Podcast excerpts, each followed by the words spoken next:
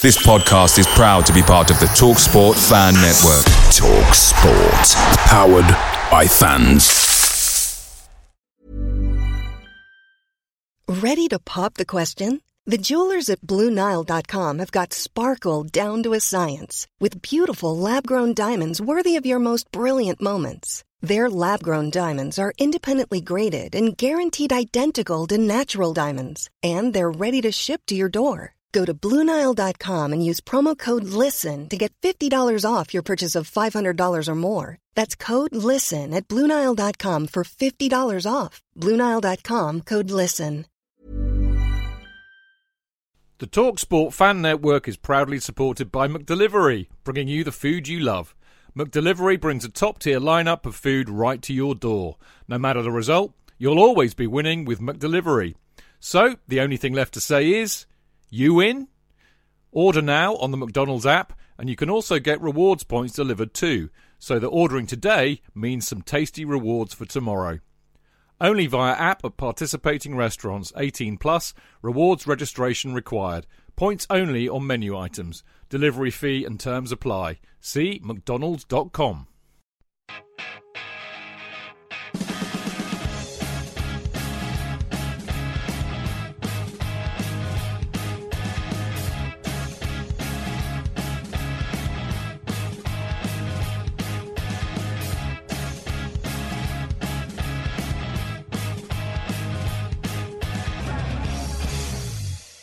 Welcome to the Chelsea Fancast, fueled by Guinness, powered by celery. The show that also has Zaha in its pocket. Chelsea huffed and puffed, and eventually they blew the Palace down, aided and abetted by a little bit of magic from Captain Willian and Tammy Abraham's 10th Premier League of the season, and Christian Pulisic's fifth goal in three games. All this leaves Chelsea third in the league and incredibly one point above Man City with nearly a third of the season gone.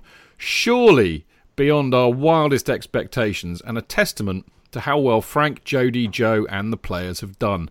But the real story from Saturday was the debut Premier League performance of Reece James. Having galvanised Chelsea to a remarkable comeback against Ajax in midweek, James replaced the ever present Chelsea captain Cesar Azpilicueta at right back and was tasked with shackling Palace's best player Wilfried Zaha. He did so much more than he did so much more than that with his superb technique, tackling, pace, and delivery. He had Zaha in his pocket for the whole match, leaving the Palace star whining grumpily by the end. While Zaha's audition as a future Chelsea player finished before it started, we have witnessed a debut by a Chelsea star in the making. Reece James is a Rolls Royce of a player. He is, in fact, Rolls Reese.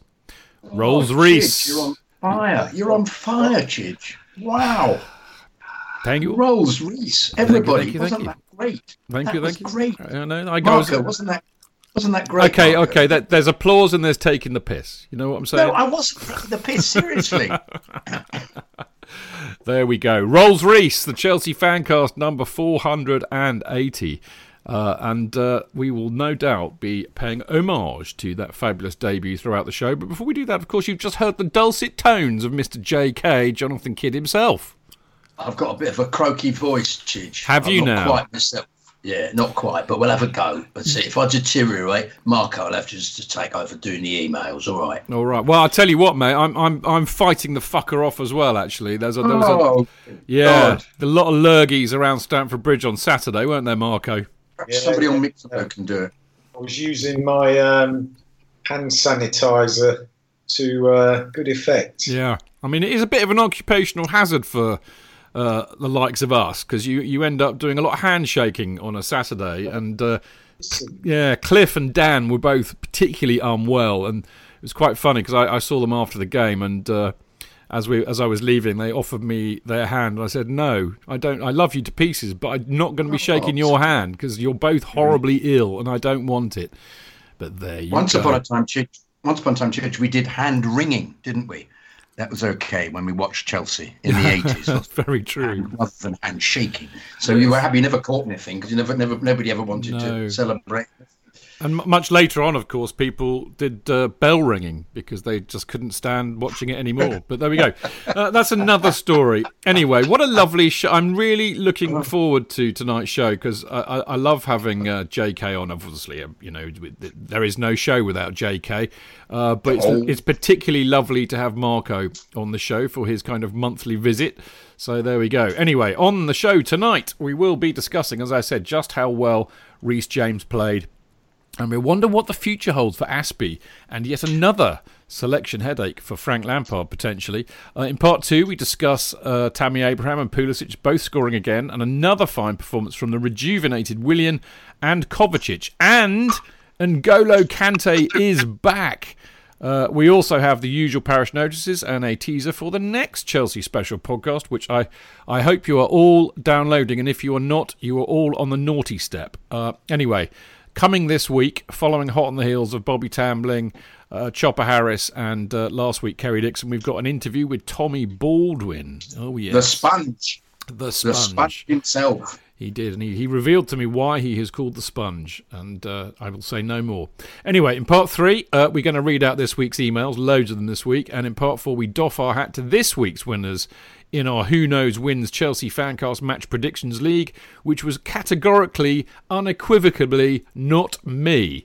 I had an absolute Weston-super-Mare, but there you go. Somebody pocketed about 140 quid, so they did all right. Anyway, uh, then we're going to look back uh, at the remarkable Champions League match against Ajax uh, from last Tuesday. Uh, but we will pose the question is Chelsea's qualification to the next round of the Champions League still in the balance? And then finally, a real treat for you lot out there. Um, You'll know from the last couple of weeks that uh, Marco has got a new book out called Liquidator, a ni- uh, 1969 to 1970 a Chelsea memoir. And Marco has wonderfully agreed to read an extract from the new book. So we'll be doing that towards the end of the show. So don't bugger off before the emails like you normally do. Hang around for that, it's well worth it.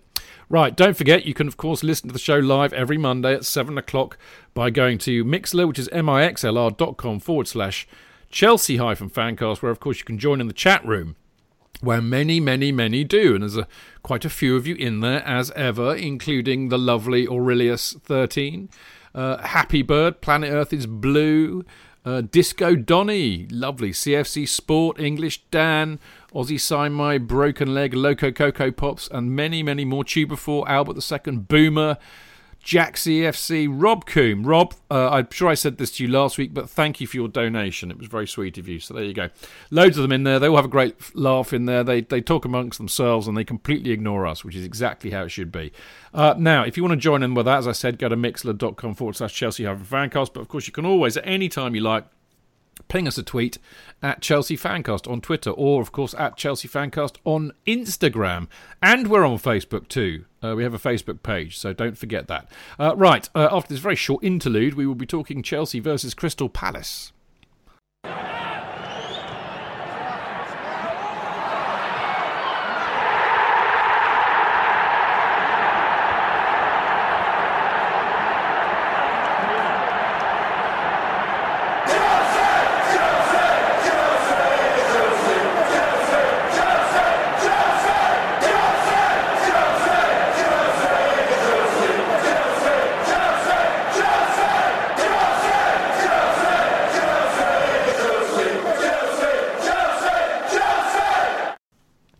Right. Um, of course, you know, much later on in the show when we talk about the Ajax game, uh, you know, we'll be talking about the fact that Reece James came on and turned the game around. But on Saturday, uh, to the surprise of many, before the game actually, um, James got the starting position at right back and uh, taking the place of the captain, Cesar Azpilicueta, who, let's be honest, has pretty much been a fixture there for as long as I can remember. Um, you know, Dave just never gets injured and he's always there as the captain. So uh, Reece got his start, Premier League debut.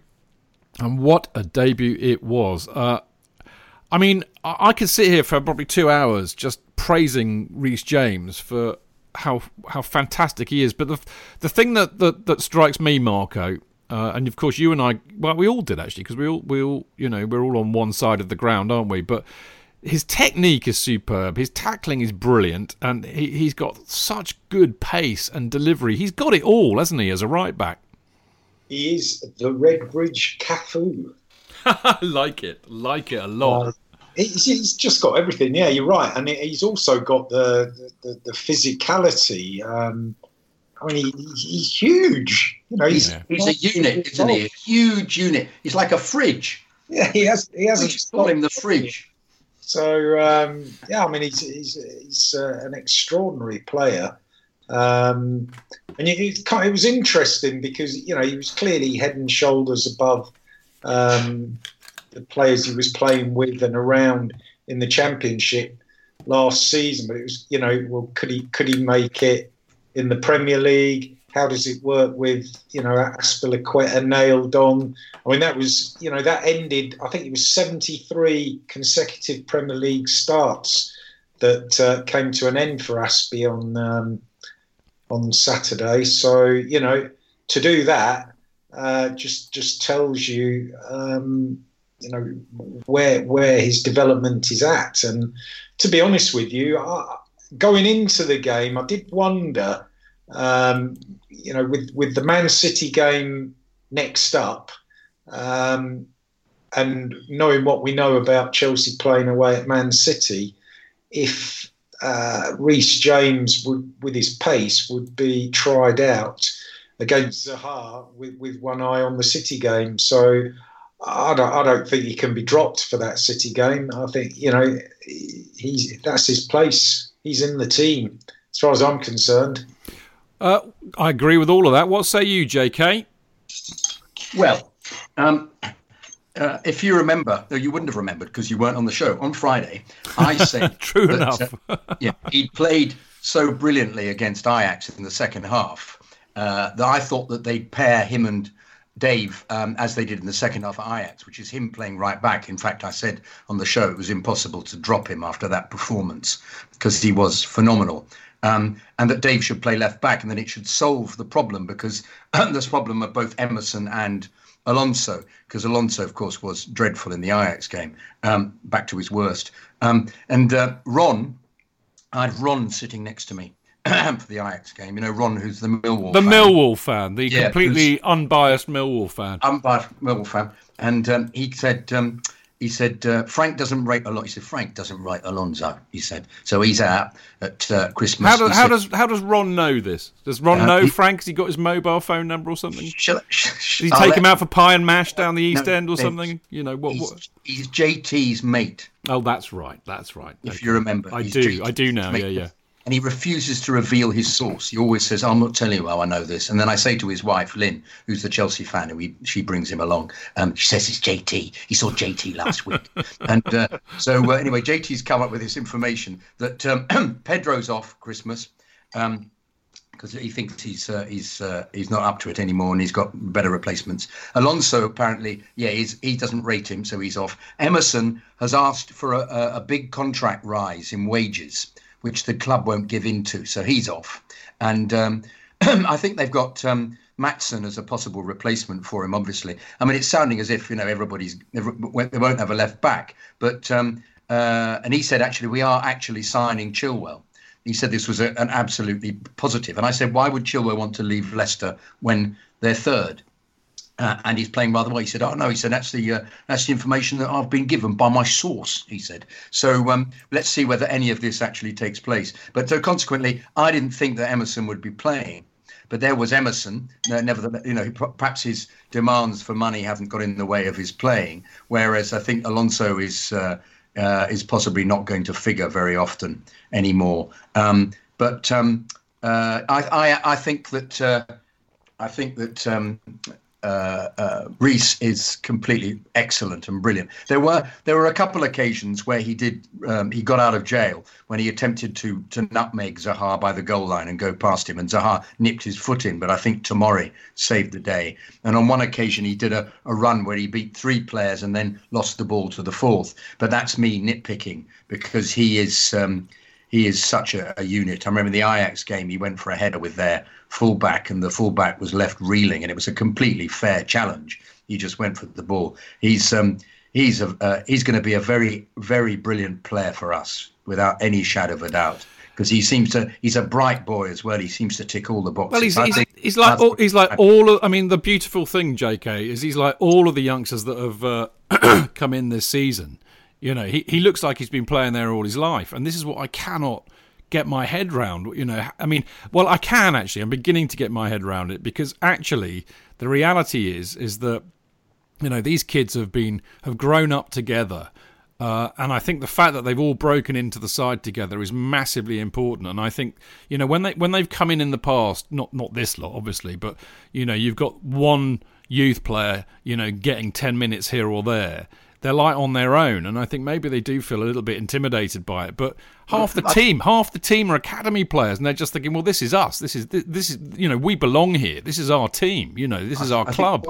I was intrigued when Chalobah at Watford wandered round because he was substituted, and he got a standing ovation from the uh, the away fans, which I thought was brilliant, by the way.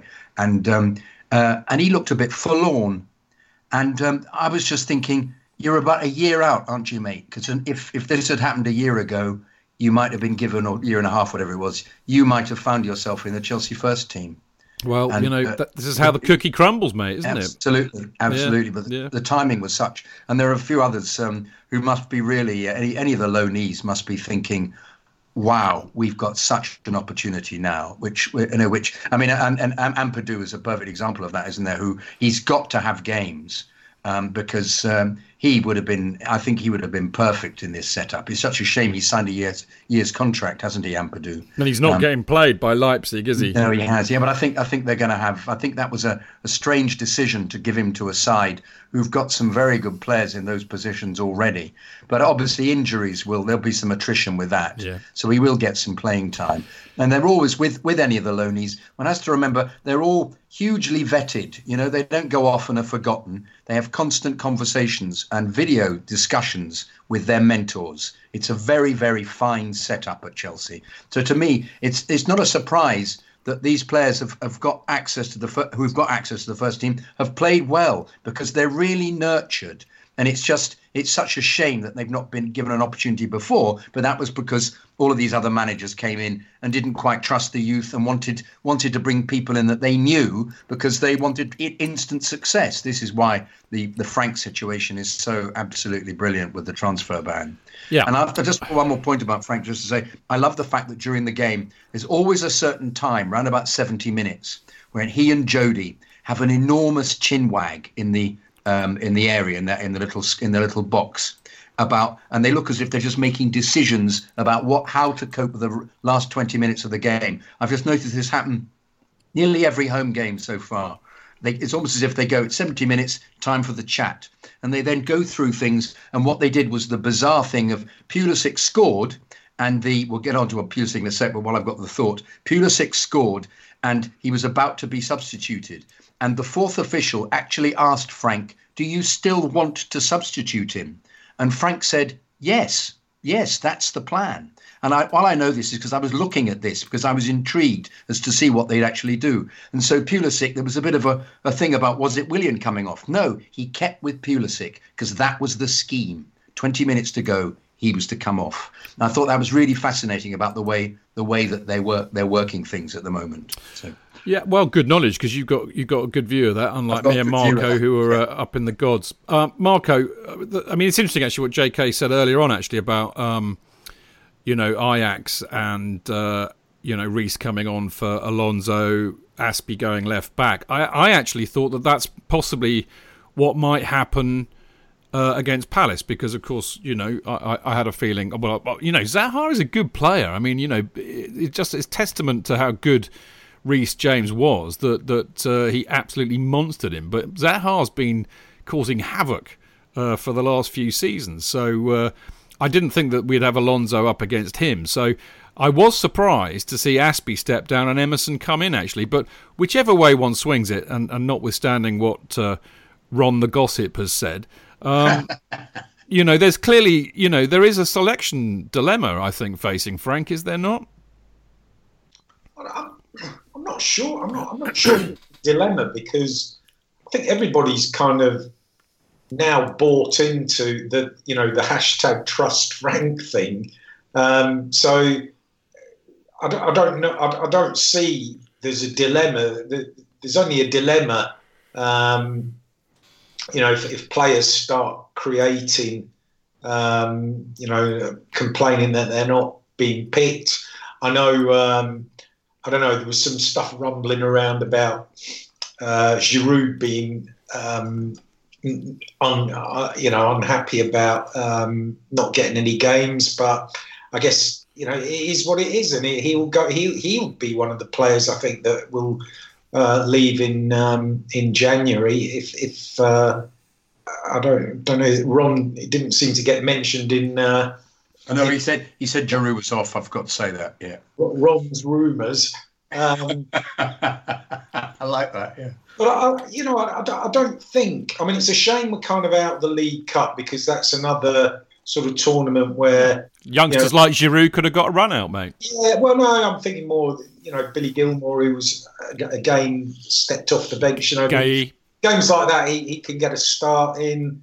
Um, you know, the, the, the Champions League now we're getting to the stage where you know we've, we've got to win those last two games um, to, to, to, go through potentially. So I don't think there's going to be, um, you know, the, the, I don't think the the other kids are going to get a, a, breakthrough in those games. So, you know, I, think Frank's pick, he's picking the team to do the job. I mean, I, I believe that that was once again the youngest ever yep. uh, Chelsea Premier League side. I, think the last time that Sheffield United, wasn't it? That was the last time they had the youngest. Uh, their youngest Premier League starting eleven, and they broke it again on um, on Saturday. But but Frank's picking those players on merit, and I, and I really can't. You know, the bottom line is we we shipped four goals against Ajax, and and Azpilicueta was a part of that, despite the fact he you know he fought back like a lion and and you know he, he, scored once and might have scored the winner. But, well, uh, without without getting into it too much now, because we are going to do it later. So, yeah. so, Alonso was also a very big part of that. Mm. much as I love the uh, the wavy haired George Michael lookalike. Uh, in fact, I love him from a very, very serious man crush level, but yeah. he was culpable for most of those goals. He was dreadful he was. I don't know what happened to him. He went back to last season, crossing all those. Well, no, he just got rinsed by some very technically good players with pace, and that's. I'm afraid, Marco, that that's what dear old Alonso's always been susceptible to. But but but that's it, and and you know, ditto slightly Azpilicueta in a few games this season. Absolutely. you know, that's where it's, it's the order of things, isn't it? Um, and Reece James is the future, and, and, if he's ready to play now, I'm going to say going to say two words to you, Marco. Go on. Uh, Marcus, uh, Marcus, uh, um, Marcel Desailly, John Terry. exactly. You know, exactly, exactly that. Um, you know, and John John Terry was kind of fortunate that um, it was uh, Ranieri, wasn't it? That yeah, uh, sort of pushed him through and saw his potential. Well, arguably, uh, uh, went because uh, JT was coming through as well, wasn't he? Exactly. So, you know, I think I think that what was interesting as well on, on Saturday was the, the Willian captain thing because, you know, reconstructed Willian is, is a different beast under Lampard. I think part of that is down to Eden Hazard not being there. But you know, with a, you know that that team with an average age of I don't know, just over 24 years, and Williams the daddy, isn't he, at 31? So you need some, you need an old head on there. I think maybe Jorginho might have been the captain had he not been suspended. So it'd be interesting to see how that. But he's worked. the vice captain, isn't he, Jorginho? Yeah. So officially. I, but I thought it worked. I thought it worked well. Uh, you know, Williams. Uh, I don't know. He's just well. A... Let's talk. Let's talk about Willian. You know, because I, I have been. I, look, you know, I, have been on record many, many, many, many times. I love Willian. Always have done. Okay, you know, he has his moments like we all do. Hey, even I've been known to have a bit of a sulk and uh, throw a bit of a, a, moody. You know, I know it's rare, but it does happen. So I kind of accept that. But I, have I've had this theory. In fact, I had this theory before it happened. In fact, because I did say that I thought that when Hazard went, uh, Willian would willingly take the responsibility. And mm. I think he, as with many other Chelsea players, kind of you know left it to Hazard, um, yeah. which is hardly surprising. He was a bloody good player, but he really has been liberated from uh, Hazard's shadow this year. But I think you're right, Marco. I think the key thing is he's he's taken on the responsibility. And you know, for the William doubters out there, when Chelsea were absolute pants and they all chucked it in in uh, Mourinho's Annus Horribilis, William didn't. He fought the whole bloody season and he played brilliantly. You know, so you know he's got it in there. Um, and and uh, you know, it's interesting, isn't it? Actually, because Frank, uh, there was a bit of chat about it, wasn't there, at the weekend? Uh, Frank seems to be quite keen to extend his contract. Do you think that would be a good move, Marco? Yeah, you know, Frank Frank clearly values his experience, and I think I think it all boils down to, you know, where where Willian's head's at. You know, he's 31, settled in London. Um, you know not too dissimilar situation to to David Luiz in terms of age um, and, and, experience. You know, does he want to carry on playing at the highest level? I, I think he does. Um, he loves Chelsea, um, but you know, in in uh, in Frank, I mean, Frank clearly values him, which you know, the same could not be said for for Luiz. Um, you know, because Luiz more of a maverick. Um, so I think, uh, you know, who knows? You know, it depends what William wants to do. There could be a, a coaching role in there. You know, I mean, what what what a what a good uh, you know if you want somebody in in the in the club that's got an inside track on what's going on to get you know some of the cream of the the Brazilian young Brazilian talent over into the academy. Why, why not have a Brazilian on the coaching staff? Um, you know, the, the, these things are all possible. I mean, whether he'd get game time next season, I don't know. I mean, it, you know, you're talking about selection dilemmas. It's it's sort of interesting the the um, the, the, the, rise and rise and rise of uh, Captain America after it looked like he was going to fall between the cracks in the pavement, and now it's you know it's sort of Callum Hudson-Odoi who's having to take a bit of a back seat. So good position to be in, mate. Absolutely brilliant uh, position to be in. I think. So you know, I, I, think if William can stay another season and you know wind his career down here, and he's happy to do that, then I think it's great because you know he's got a lot to offer. You know, but it but it's it's the same story, isn't it? You know, if another if a top club's prepared to grant him game time. Um, apparently, I think I believe he can talk to overseas clubs in January. So you know, uh, it all depends, doesn't it? You know. I mean, it's a horrible thing to say, but the Brazilians do like a payday, don't they? Well, they do, and I, I, would be interesting to know how much he's getting paid at Chelsea. I mean, if Emerson's kicking up, then uh, I suspect that they, they, they, you know, unless they're like you know, like Costa got paid ridiculously huge amounts of money, I think. But yeah. on the whole, I think they probably get paid a little bit less. J.K., would you would you uh, would you warm to Willian sticking it out for at least another year?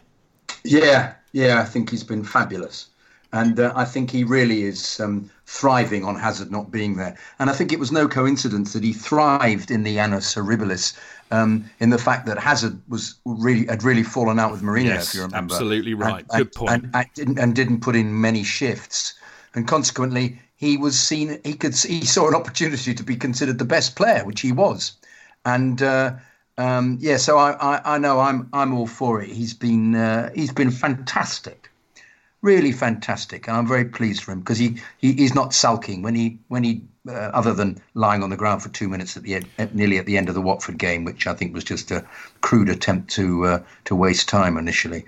Um, and that's the one thing I'm, I'm never fond of players just lying down when they don't appear to have much of an injury towards the end of the game because it's so pretty obvious that they're uh, they're shamming, as my father used to say. But mm. um, uh, but no, no, I'm I'm I would offer it. Uh, but you know, I think the fact that Frank is publicly coming out and saying um, putting his arm around him in various interviews and saying he's been playing wonderfully, um, uh, points towards uh, him getting a, another year's contract. I mean, at, at whatever price, because um, he's very, very valuable indeed. I, am uh, I think he's a very intricate, perfect cog for the way that we're playing at the moment. Because the well, I'll keep going on about it. The, the attacking is is inexorable. You think they're going to score every time they attack, which is and he's um, he's at the fulcrum of that. He's absolutely involved, isn't he? Absolutely. I think the, the, said, the, go on. Sorry, go on, mate. Go on, mate. No, no, his, his, his, flick for uh, for Tammy's goal was sublime. Absolutely sublime, uh, wasn't it? I think the other thing, and Marco kind of touched on this, and this, and and uh, you know, and I and I keep trying. It's, it's, I mean, it's funny, isn't it? I don't know if you you two boys you know, share this feeling. But it's so exciting. with all these youngsters coming through, and I mean, half the team are academy products, and it's just like, oh my god. But you, I, I keep trying to like, you know, uh, cling on to a bit more reality, which is you've got to have some senior pros in this team. Uh, you know, to give them a bit of leadership, to give them a bit of guidance, to give them a bit of experience. You know, you need a balance. So, I, you know, you absolutely need players like Willian, Jorginho, um, Azpi, definitely. You know, you need a few older, wiser heads in there, and he can certainly be there. Just a, I've just had a quick look at uh, stats. Actually, he's had he's played 209 games for Chelsea, scored 30 goals. He's also had 69 games for Brazil with nine goals. So, you know, this is a a, a, a real top season pro, and I think you know I would have no problem at all in uh, in giving him another another year at the Chelsea. Anyway, we've got so much more to talk about, um, including in part two. Uh, we've already mentioned mentioned both Pulisic and Abraham fleetingly, but we will talk about them scoring again. Um, and also, uh, uh you know, a lot of people interestingly enough, we're saying Kovacic was uh, man of the match. I think that's not a bad shout either. And of course, N'Golo Kante returned. Uh, we've also got a few more, as always, parish notices, and I shall be plugging the old Chelsea special podcast too. So do not go anywhere.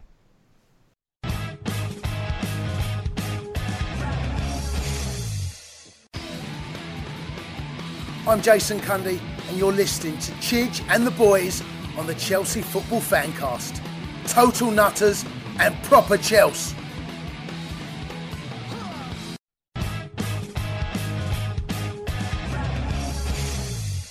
Welcome back. I'm Stamford Chidge, and you are listening to the Chelsea Fancast. And I have with me Mr. Jonathan Kidd.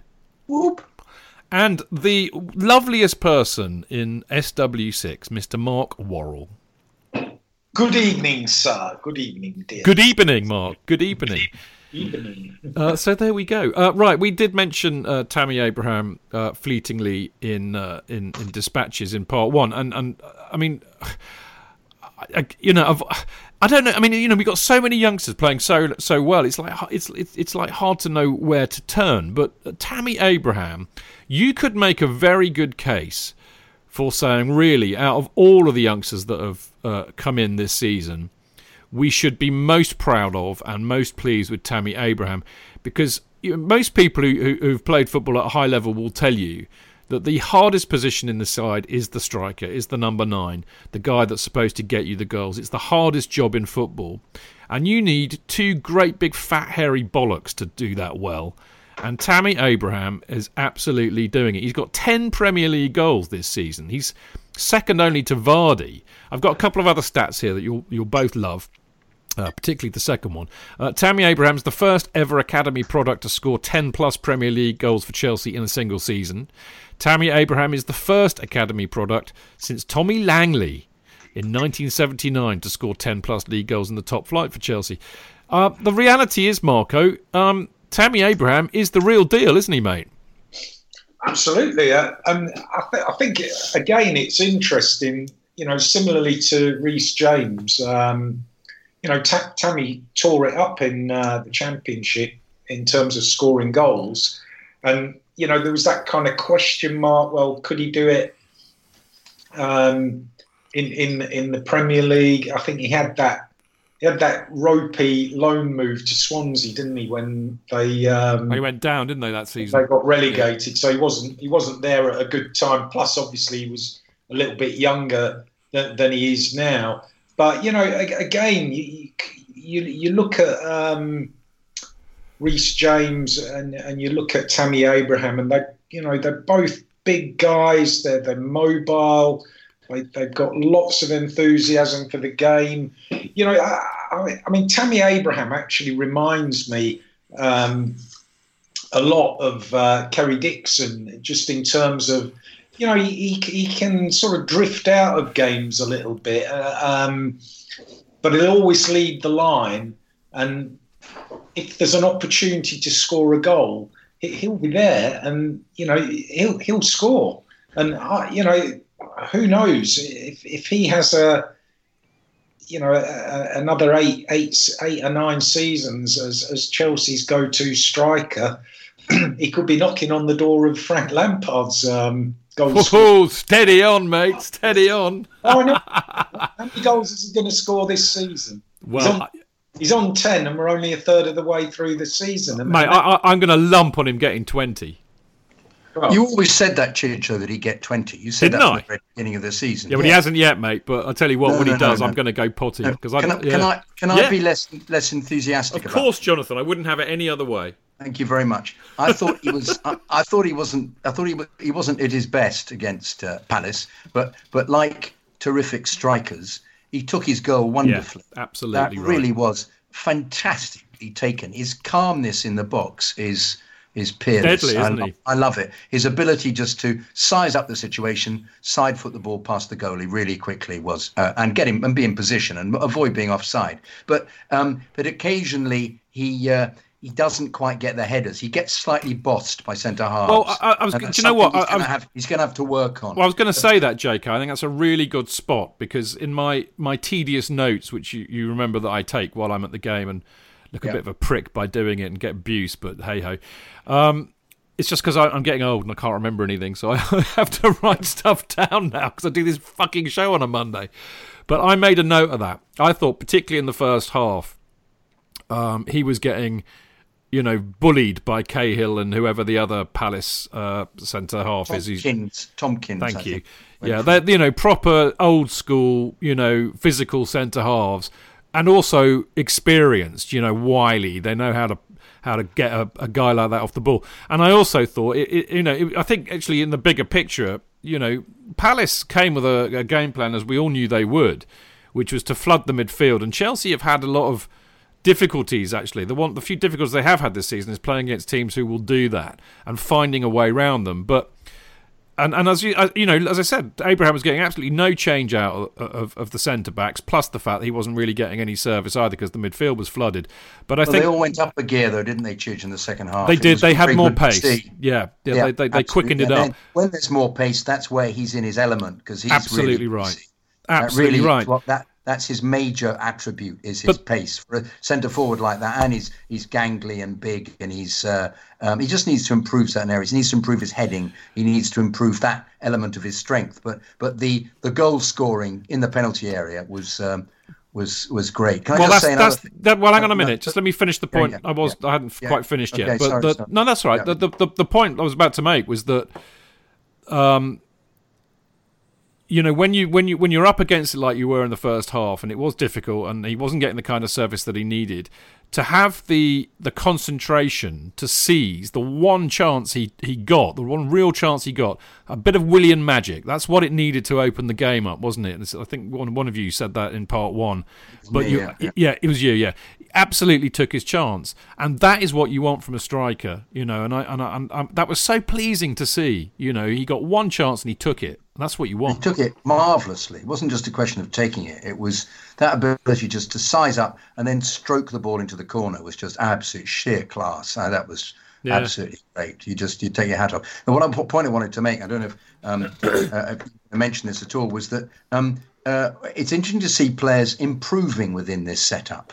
Because as the season's gone on, as we've absolutely everybody on Mix, I'm sure, is saying, Kovacic has become phenomenal.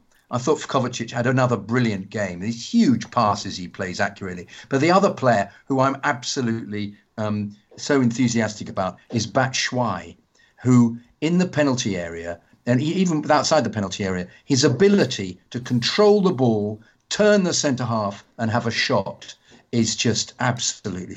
I've used the word phenomenal already. It's great. It's just. It, it's the, the chances he creates for himself out of nothing are fantastic. And I think as a as a pairing, after you've had you know you've got the you've had you've had uh, um, Tammy moving them all over the place and running them ragged, and then he comes on and he's this this large bull-like player. I, I, I think it's a fantastic combination. I'm not convinced that that, that Batshuayi can last 90 minutes because he's not quite quite the same. He's not as mobile as, as Tammy is. Doesn't fit the the the quality of the buzzing bee. He's more of a battering ram, isn't he? Yeah, he is, but not. But he's a battering ram with with fantastic skill, and you can see why he's got in ahead of Giroud because he's really gone up a, a, notch as a player. So there's something that they're doing in the training and the coaching, but they just need to. They, they, one thing they need to do is get teach Kovacic how to shoot. For God's sake, can we? well, and and Willian's bloody free kicks. I mean, he needs oh, to get his God, radar yeah. sorted. We, we had six free kicks, didn't we, in, yeah, a, in a short space of time? I, I, I have to say, I'll share this with Marco because because he, he will appreciate this sitting where he sits, but. I made a complete twat of myself with that uh, free kick on the right at the end of uh, the first half, Marco, because I absolutely leapt up. I, I thought Willian had scored. It was a real classic. Too, yeah. Yeah, classic case of you yeah. thought he had scored, you were wrong, you were wrong. Yeah, yeah. uh, I, I, had to sit down, going red faced and rather embarrassed. In fact, actually, I met a lovely bloke at the. It's really funny. I mean, you you you you you got a load of people that um, have been sitting with you for years, haven't you, down in Gate Seventeen? Yeah, yeah, yeah, uh, it's a bit more fluid where I sit, but um, there is a bloke who who who sits almost next to me. Uh, who, who, I think he's been there for quite a while, but for some reason he he chose Saturday to strike up a conversation with me, and he was a lovely bloke, bloke called Johnny in his flat cap. You know, quite an old guy. You know, and we were talking about uh, the young players and comparing it to you know Eddie McCreadie's side, which I think he quite enjoyed. So I, I had a lovely, I had a lovely chat with my neighbour, which doesn't normally happen to me, but there you go. Um, anyway, uh, Jonathan mentioned Kovacic, and in fact Marco also mentioned Kovacic in dispatches, and I, I know we, we we did him uh, to death last week, and, and I'm just absolutely loving the fact that. Uh, as Jonathan was saying, he, he's totally upping his game. Uh, you know, and, and I, I think arguably man of the match. But you know, he was very instrumental in the build up for uh, for Tammy's goal. But of course, uh, the main man, Kante, is back. But I'll be honest, Marco. Um, you know, it was really good to see him back. But I did feel, you know, understandably, it has to be it has to be said, understandably not up to speed yet. wasn't wasn't quite the Kante that we know and love. I don't think. Uh, well, I think part of that is um, we've, we've kind of over the past uh, few weeks got got used to this um, Jorginho Kovacic, um, you know, du- dual sort of front in, in midfield um, that, that, that's working so well, uh, and I think maybe I don't know. Uh, I, I sort of I'm worried about Kante now, just in terms of um, his, his general fitness. Uh, I keep I'm concerned he gets played. You know, he, he'll go, he'll play a whole game, even though he's he's not fit. And I'm just I'm worried he's not fit now. Uh, you know, and it'll be interesting to see how his minutes are managed. And and if of all the dilemmas, in fact, that, that you you mentioned earlier, I think um, if if Kante is fully fit, uh, that that is the big dilemma, um, just in terms of um, that you know how, how does how does that midfield look um, with a fit Kante, a fit Jorginho, a fit Kovacic? Is it those three? Um, and what does that mean for um, you know Mason Mount? Uh, how does that shape up for the future?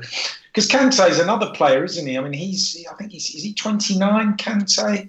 Um, yeah, he's got to be about that. yeah, so you know, it, it, might be, it could be that Kante could um, could kind of be sold. Go in January. Well, no, no, I don't think it'd go in January. No, no, I'm really kidding. I'm really uh, kidding. I, I, no, no, we believe you, Jonathan, because we know that Ron told you that. Yes. Kante, you know, Kante I love Kante. I, I, I, want Kante to be in the Chelsea team. He's 28, uh, mate. 29 in March. Okay, so you know if, if, Real Madrid were willing to stump up 100 million for him, um, and you look at what we've got in that midfield, you know Loftus Cheek to come back. Um, you've got Gilmour there. You've got Mount. Um, Conor Gallagher coming through. Yeah, yeah, exactly. So 100 million. Hmm.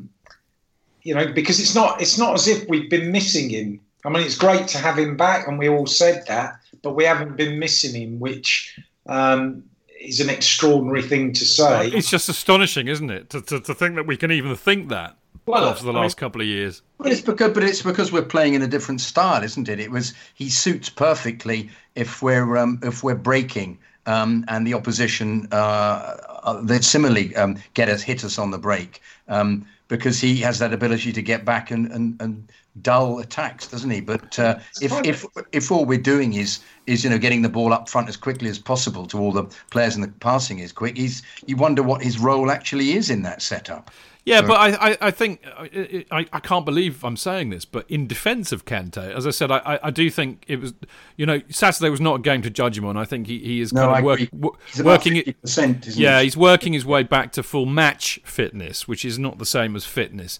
But I think if you go back to, I mean, do you know what? I can't even remember who it was against now. It might have even been Liverpool, but he scored that absolutely wonderful solo goal. Yeah, yeah, was, he, you yeah. know, he he's got I, I think it's such a misnomer to go, oh well, you know, all Kante could do was be the you know the last line of defence and and the and the, dis, the, the, destroyer in midfield, or oh well, Kante kind of we can stick him out wide and he can be an au- auxiliary winger. I mean, the thing is, Kante is such a phenomenally good footballer. He can do all of those and any of them, and I think that he can fit into pretty much any system Frank decides to play. And I thought it was really interesting that he already has had, had begun to look a different kind of player for us in midfield than the one that we had uh, grown accustomed to last year and of course the year before that. So you know, I I, I, I, I hear what you're saying, Marco, but you know, he, Andy Willis says this on Mixlr, and I couldn't agree more with it. He is our one genuinely world class player at the moment, and you don't let them go. I can't I can't see that, Jonathan. Yeah, yeah, yeah, absolutely, absolutely. No, I'm just trying to work out what the best permutation would be for for Frank's attacking. You know, because it it is uh, it's a joy to behold the pace that they play at. I mean, they're still slightly getting if if you if you don't score a lot of goals. Um, in that beginning, it happened again on Saturday, which is that we we created lots of chances at the beginning but couldn't put them away. But we weren't playing at the same pace we normally do. Um, but then, but it was just it was great to see they went up this gear, and you thought, well, they're going to score in a minute, aren't they? and uh, and they and they did. So, um, but yeah, no, yeah, it would be foolish to uh, to to get rid of Kante because he obviously he he I'm sure he'll come up to the kind of standard of performance we're used to the fitter he gets.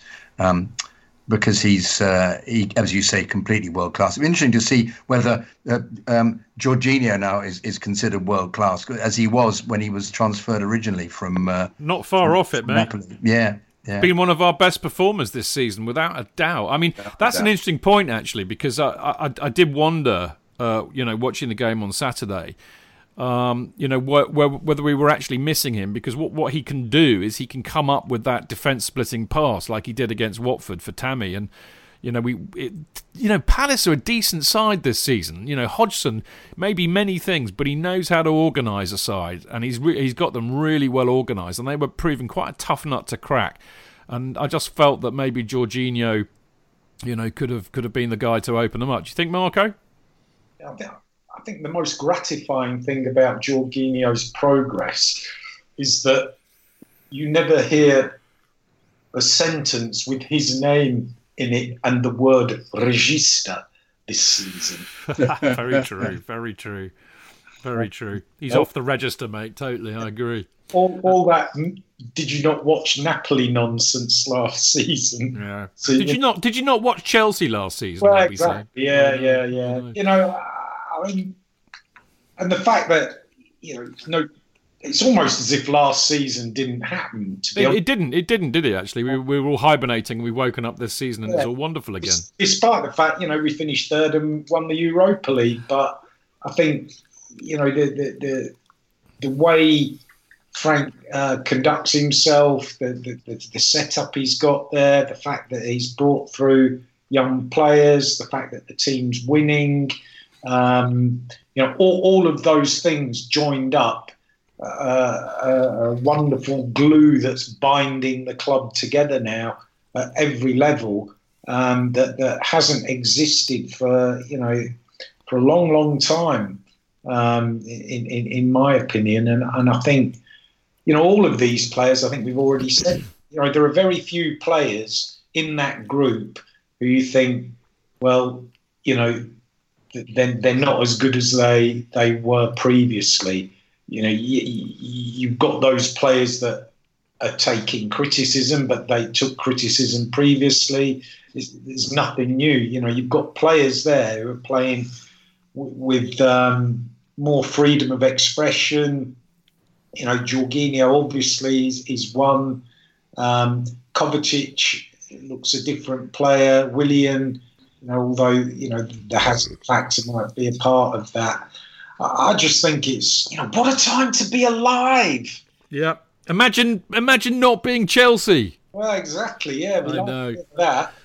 Uh, talk, talking of imagining not being Chelsea, um, it was really lovely to see uh, Gary Cahill getting such a, a rousing uh, reception towards the end of the match. Um, it was very sad, I think, what happened to Gary Cahill uh, last season, and he was a, a wonderful servant to the club. And as Frank rightly said, he won it all while he was with us. Very few people can say that. Um, and he was really lovely about us afterwards. I, I, I, I do love that about us, Jonathan. I think we're we're a, a, a love. I mean, you know, we have our moments, admittedly, but I think on the whole, when it comes to former players coming back, apart from Gordon Jury, we're you know we're a very and William, and William Gallas and and uh, and um, Poyet, Gus Poyet. well. I'm, I'm as you know, I'm disappointed about the Poyet thing because I don't think Poyet deserves that. Gallas deserved foolish. everything. he was foolish to kiss the badge. Well, he was, but he, he was playing for somebody else, and for fuck's sake, grow up. But Gallas deserves everything he got, in my opinion.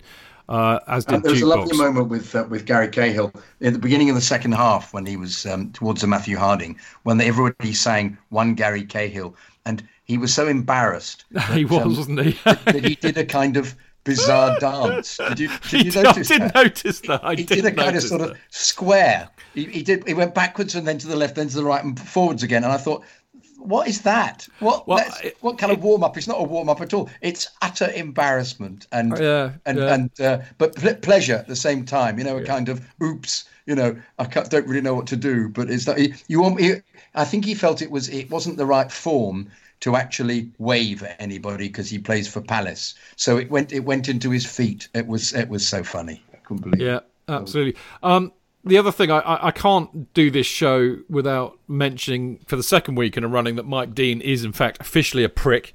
Um, you know, 20 fouls. I mean, basically, every time we had an attack, particularly in the first half, we got fouled. Uh, and Palace got about two bookings. We did two fouls and we got two bookings. Marco, I mean, he- he is the worst of a very bad bunch, isn't he? I- They're, they're all the same. Hin- I- I They've don't know. all got worse. They've all got worse. Sorry, Marco. Yeah. yeah. Michael Oliver, uh, you know, I, th- I think I tweeted uh uh, in my half-time summary that Mike Dean was doing his best to make sure it was all about him, as per usual. Yeah. You know, I, I think it is what it is with those guys. They're, they're, they're all the same. There's nobody. Um, I don't know. The, the refs, the refs are not at the right standard. Um, No, none of them. Absolutely agree. I think Michael Oliver's descended to their level. I'm afraid. Yeah, and he's supposed to be the best. Yeah. Unbelievable. I don't know so I don't know what the Some solution decisions yesterday about handball, which was absolutely atrocious. Liverpool one was, you know, was obviously a penalty, and then at the other end, it, it, it wasn't a penalty, and yet it's given the other way round. You know, what was it? And, and Shearer said last night that um, they couldn't, uh, they, they they had to award the goal because it had been some time since the last one. Well, you can't run football like that. There's a foul up one end, so you decide "Mm, it's it's gone. on, It was too long ago, so I'll, I'll just have to let the goal go. No, it's a it's handball. It's a penalty. You know, you don't you don't just not give it. Just, I can't believe what's going on at the moment. They're just so poor. Sorry, Marco, I interrupted you with my rant. Sorry. Forgot what I was going to say. now. Sorry. I know that Sorry. feeling, Forgive mate. me. I Forgive me. you what. I tell you what. Venison, venison pie on me. And wish Mark me and a happy birthday. Well, well done, Marco. You beat He's me a to. I, I, bloke. yeah, I, I just happened to, to, to open Twitter to see if anybody was being rude about us because just you know I do I do do this from time to time, people. So just be warned. And uh, I see a flood of happy birthday messages to the lovely Mark Meehan, a- also known as Eddie McCreadie's uh, Blue and White Army. Uh, and as Marco said, he's what he uh, Mark is one of Chelsea. You know, there are a lot of lovely people at Chelsea, but Mark Meehan is is arguably one of the nicest. And of course, he's the man that's behind the uh, the big sleep out at Stamford Bridge together with uh, Cliff Auger. So uh, he deserves a healthy round of applause for that. But uh, hopefully, uh, Mark's having a lovely birthday. He says he's he's opened your Prezi, which includes a copy of your book, Mark. So, uh, yes, uh, so there you go. So, happy birthday, Eddie McCreadie, also known as Mark. Lovely, lovely chap.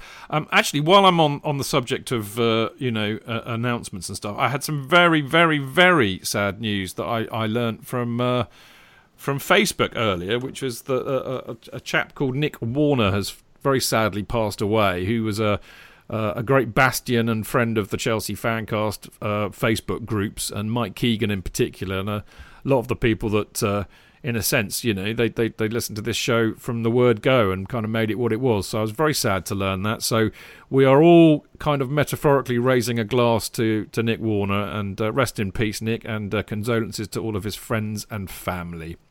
So there we go. I'm glad I got there, and otherwise I might have forgotten, and that would have been terrible. So uh, there we go. Um, right, I'd just like to kind of wrap the, the football bit up uh, on on this if I can, and I've, I've, stolen this from some bloke on Twitter. He might recognise who it is.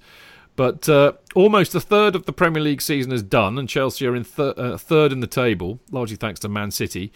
Um, but we're one head, one point ahead of City. We're nine points ahead of Arsenal, ten points ahead of Man United, twelve points ahead of Spurs. Absolutely bloody marvellous. None of us, I'm sure, Marco, None of us would have expected that at the beginning of the season. I recognise that. Yeah, was that that would be you, mate? I nicked it off you. yeah, no, honestly, as a, as a, as a, as I mentioned earlier, you know, it's just absolutely fantastic. You know, I'm down at that CFC UK store hours before kickoff. You know, and you, you get to gauge the mood over, you know, the years that I've been there, and, and just everybody can't wait to get in the stadium. You know, people are just, you know, it's almost, I don't know, the, the result, the result doesn't matter. It's just everything's joined up. Um, and, and it's all going in the right direction. If anything, we've kind of got there a lot quicker than we thought we would do. You know, I mean, I, you know, I went I went to the opening game of the season at Old Trafford. Uh, we didn't deserve to lose 4 0, but we did lose 4 0. Um, you know, and, and from that point to being, um, you know, joint joint second on points um, in in in the table uh, is is phenomenal. Really, you know, it really is, and it's a testament. You know, it really is down to Frank Lampard. I know he's got a team of you know, he's got Jody there with him, but you know, Frank's the man, and all of that that, that we're looking at is is down to um, you know him totally understanding the football club and the resources, um, you know, within that academy. Would would the same thing have happened? You know, had had he been given the two hundred million pound war chest to go and sign players in the summer?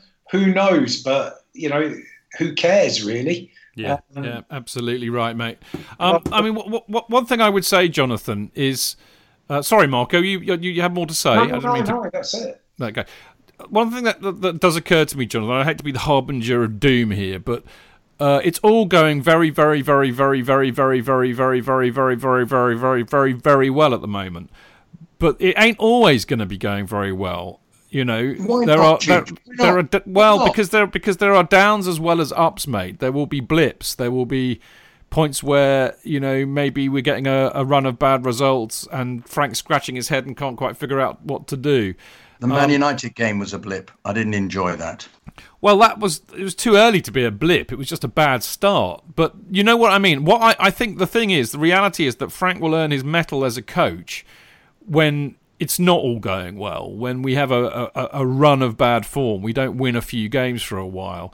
Um, and that's where they earn their corn. And, and, and, and I have this awful fear that the club, you know, will do their usual not being patient when actually what they need to do is to support the team and the guys that are, are managing the team and give them a bit of patience. Because I actually, I think what I'm trying to say is that what I've seen so far in terms of results and performances and the way that the youngsters have, have, have, been brought in and, and assimilated into the squad, the way that the senior players have also improved, I think is proof that Frank is good enough So you know, I think he deserves. You know, when times don't go so well, to be given a bit of patience to work through that. Do you not agree? You are the harbinger of doom. No, I'm just a realist, mate. Re- the realist harbinger of doom. I'm a real harbinger of doom. the real, real harbinger of doom. Ist, ist, the pissed, dist. I'm definitely pissed. Well, I'm not tonight, but no, I have but- been known to be. Yeah, uh, yeah, of course, of course. But why do, why does it have to be so? Why does it have to be that Because all it's life, mate. There are ups and downs as well as ups, mate. Yeah, but but when we won the league in 2005 and 2006, we didn't. We had the odd loss, but we didn't. You know, it, it didn't work that way. It, uh, yeah, obviously we're going to lose, obviously. But um, uh, if, we keep going for it, they'll still have everybody at the end of the game will still be singing "We love you, Chelsea." Yeah, I think. Which is well, I don't think. I don't. I think he'll. He'll. He, Frank will have 150 percent support from the majority of Chelsea fans.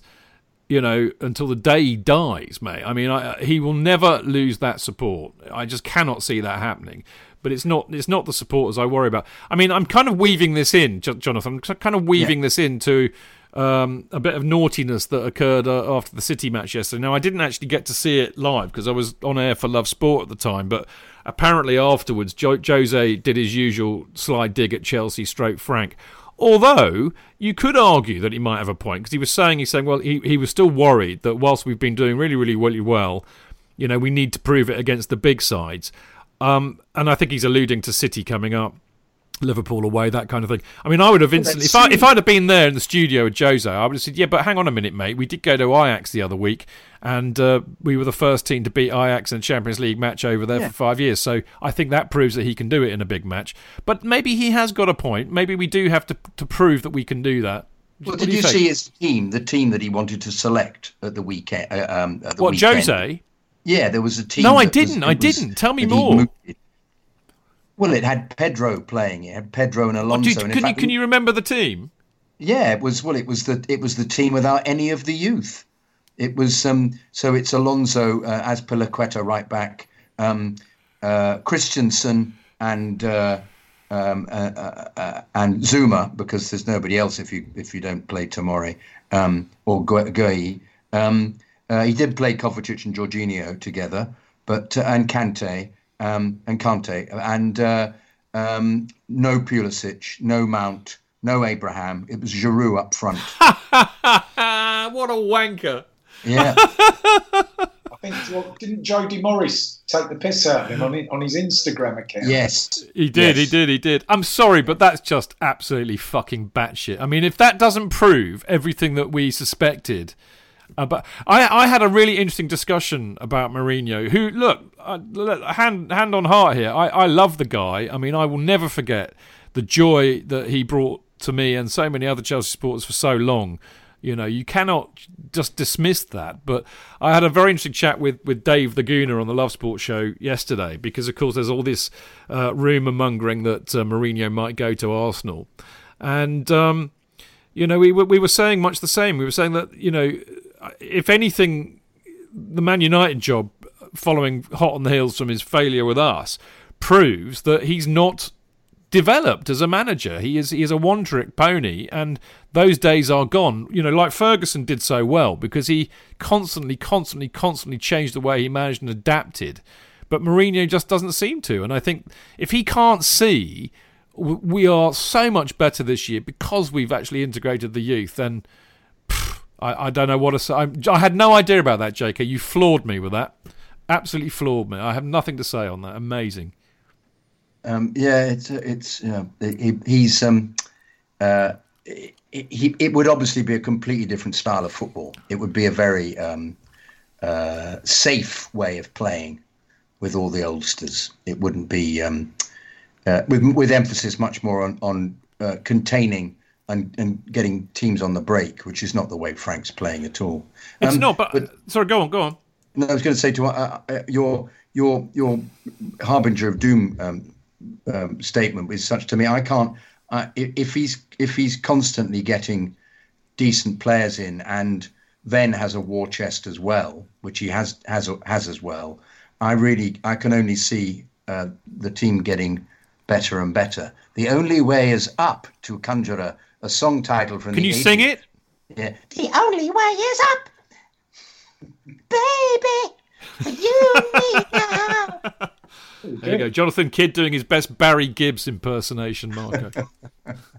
Yazz and the plastic population. Indeed. Yes, we all remember it.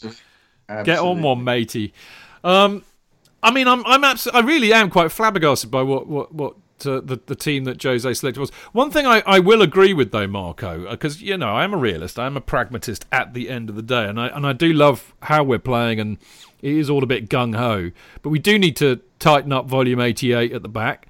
And, uh, I th- I think you know what you know I can't I can't on the one hand criticize Sarri for not being pragmatic uh, and adapting tactically to situations like I did a lot last year and then give Frank a free pass on it. So I think I think Jose's got a point that sometimes you know you've got to be pragmatic in the way that you play, and if you're playing against a team who are much better than you, you can't just go all gung ho because you're going to get rinsed. More on that later, but you, you see what I mean? Is there is there some sense in that? Yeah, I, um, a, lo- a lot of sense. Waiting. Say, I mean, Can I just say? Can I Brilliant. just say? Absolutely I think brilliant. there's a lot of sense in that as well. Okay, thank you. Oh, I feel I feel totally vindicated. What what can I say? I shall retire. Well, that that's well. Thank you everybody for listening for eleven years to the Chelsea Fancast. It's time for me to go home and retire. There you go. You've been listening to That's a Lot of Sense, Yeah, starring lovely. Stamford Chidge. I saw I saw a clip of uh, Donald Trump giving a speech today, and he, he, he, he was reading something out, and then there was a pause, and then he just said something. Nobody seems to know what he was talking about. Is that kind of a moment? Absolutely brilliant. All right, I think uh, we've done all that to death. Uh, but as always, interesting stuff and fascinating stuff from you lot. Uh, a couple of quick parish notices to spew out. Um, the last chance for me to plug uh, the big sleep out. And by the way, actually, Marco, thank you so much for uh, uh, giving it the big large one last night. It was very sweet of you.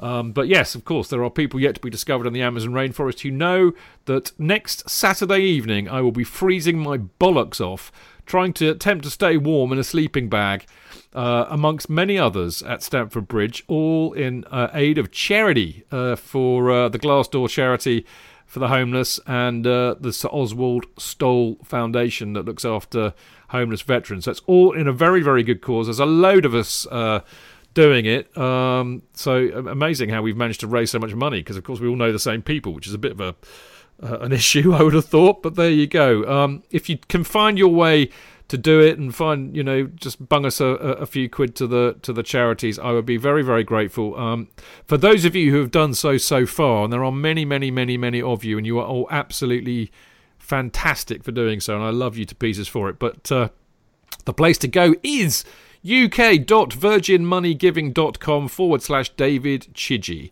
Uh, and uh, I, it's all over my Facebook and the Twitter stuff, so it's not hard to find. So uh, I think I've pinned it to my sta- at Stamford Chidge account. So if you want to go and bung some money to some very deserving charities, I'd be very grateful. Homelessness, as I have said many a time on this show, is an absolute blight on modern day society. There is no absolutely no excuse for it at all. It just shouldn't exist, and sadly it does. And if you if you live and work in London, then you'll be very aware of it because you cannot go anywhere without seeing some poor bloke wrapped in a blanket trying to keep warm and, uh, and begging for a bit of change. So there you go. All right, enough of the uh, polemic, uh, and now to the more begging, but a more personal variety. Well, it's not really. I mean, you you absolutely have freedom of choice here, but we do have a Patreon account which. It's, it's basically I like to look at it as as the hardcore uh, of the Chelsea fancast support all live in the Patreon world, uh, and you know, in the vain hope that one day I will actually do what we're supposed to do with Patreon and give you premium content and and special stuff that I don't do anywhere else. But I'm so busy I never get around to it. Although of course the, the infamous Kerry Dixon banners, the mini banners. Will be winging their way to those of you who have requested one on Patreon. Um, slight spanner in the works was I was supposed to be meeting the great man on Saturday to sign uh, the 20 odd banners that uh, have been requested.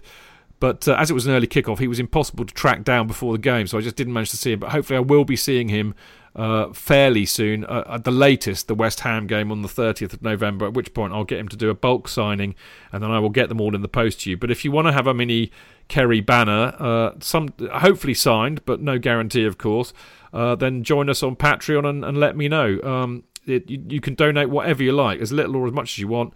Uh, it's a monthly fee, and it does help uh, me keep this show going. And you can go to patreon.com forward slash Chelsea Fancast.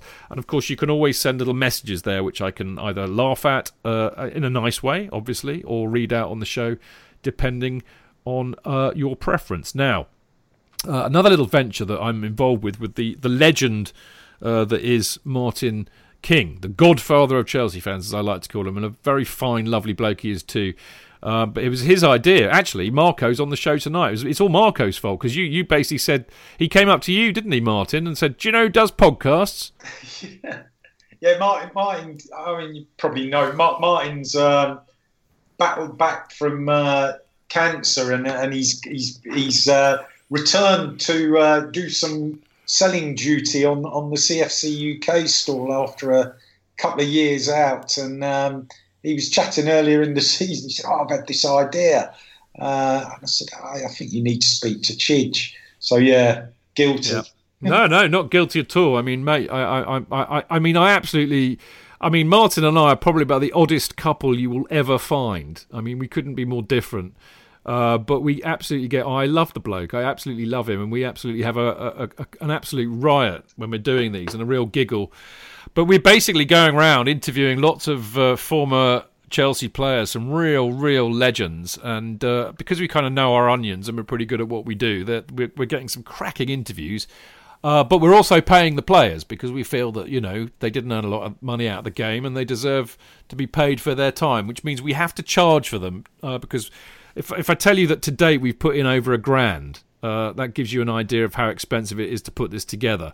So we do need to claw the money back. So we do have to charge, and we're covering that by charging two pounds ninety nine per episode. Thus far, we've got Kerry Dixon, Bobby Tambling, Ron Chopper Harris, Tommy Baldwin, Johnny Boyle, John Bumstead, Gary Chivers, Colin Pates, and Canners in the can. But there are more. We're going to be doing hopefully Danny Harkins, who, uh, for those of you who don't know, Marco will remember him. Uh, but Danny was the leader of the Shed Boys in the late 60s and early 70s, and a fascinating character. Uh, so we're going to be doing him on the 22nd of November, hopefully. And so there'll be a few people like that bunged in, as well as a few players. So they they are absolutely brilliant. And the thing that I would say is, I mean, if the Kerry one, if you've if you've listened to the Kerry one that I uh, released last week, uh, I mean that's probably the most forthright I've ever heard Kerry in an interview, and I think a, a lot of that was down to the fact that he knows both me and Martin and felt very, you know, free to, to, to say what he felt. Uh, and it's absolutely uh, just, they're just gold dust. They really are. I mean, I know I'm biased because I've done them, but they really, really, really are. I'm a fan as well. So, you know, I can see it from both sides. Anyway, if you want to get involved with this, it's very easy. You go to chelseaspecial.podbean, P O D B E N E A N, sorry, dot com. Uh, there will be a website soon, chelseaspecial.com. We're trying to get it finished off at the moment. Um, and uh, at the moment, I'm warehousing it on the chelseafancast.com website. So you, if you go to Chelsea Special on the chelseafancast.com website, you'll find all the information about it. I put up a blog with all the career stats and a few YouTube clips of the players in action, which is quite a giggle to go and look at. So chelseaspecial.podbean.com, £2.99. It's easy to do. Follow us on Twitter at Chelsea underscore special. And of course, we're the Chelsea Special on Facebook. There you go. Enough of me rabbiting on. Uh, in part three, it'll be Jonathan's turn when we've got loads and loads of emails. Cheech. JK.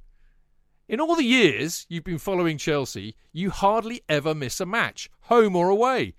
But how would you feel if you couldn't be there and it's not on TV? Oh, Chich, I'd be bereft, inconsolable. The thought of missing my beloved Blue Boys live. it's all too much. I know, JK, I know. It's all a bit too much, isn't it? Yes. well, panic not. NordVPN have come to the rescue. They have? Yep, NordVPN allows us to watch any match, even if it's not on live TV here. They do? Yeah, they do. With just one click, they switch your virtual location to a country which is showing the match, and they act as your cyber bodyguard whilst online, protecting your personal data and sensitive info like card details and passwords. Oh, wow, great. Uh, but yeah, I bet that'll cost me a fortune. Actually, JK, it's only the price of a cup of coffee per month, and you can use your account across six devices. It's a bargain, JK, and best of all, no more tears for you. Oh, thank you, thank you, NordVPN. I'm so happy I could cry. Where do I sign up, Chidge? Well, to get the best discount off your NordVPN plan, go to nordvpn.com forward slash Chelsea Fancast.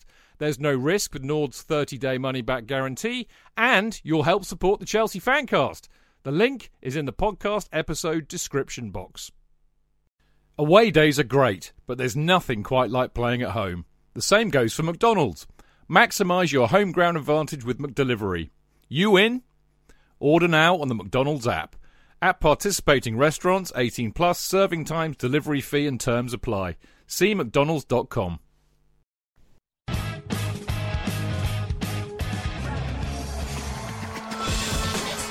fans, real opinions.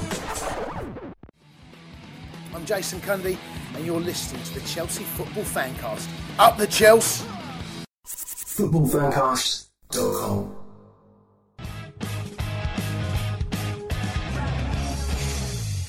Right, welcome back. This is the Chelsea Fancast. I am Stamford Chidge, and uh, we're already in part three tonight. Uh, we've had our little half-time break. Uh, none, none of us got pulled off, uh, but we did have a lemon.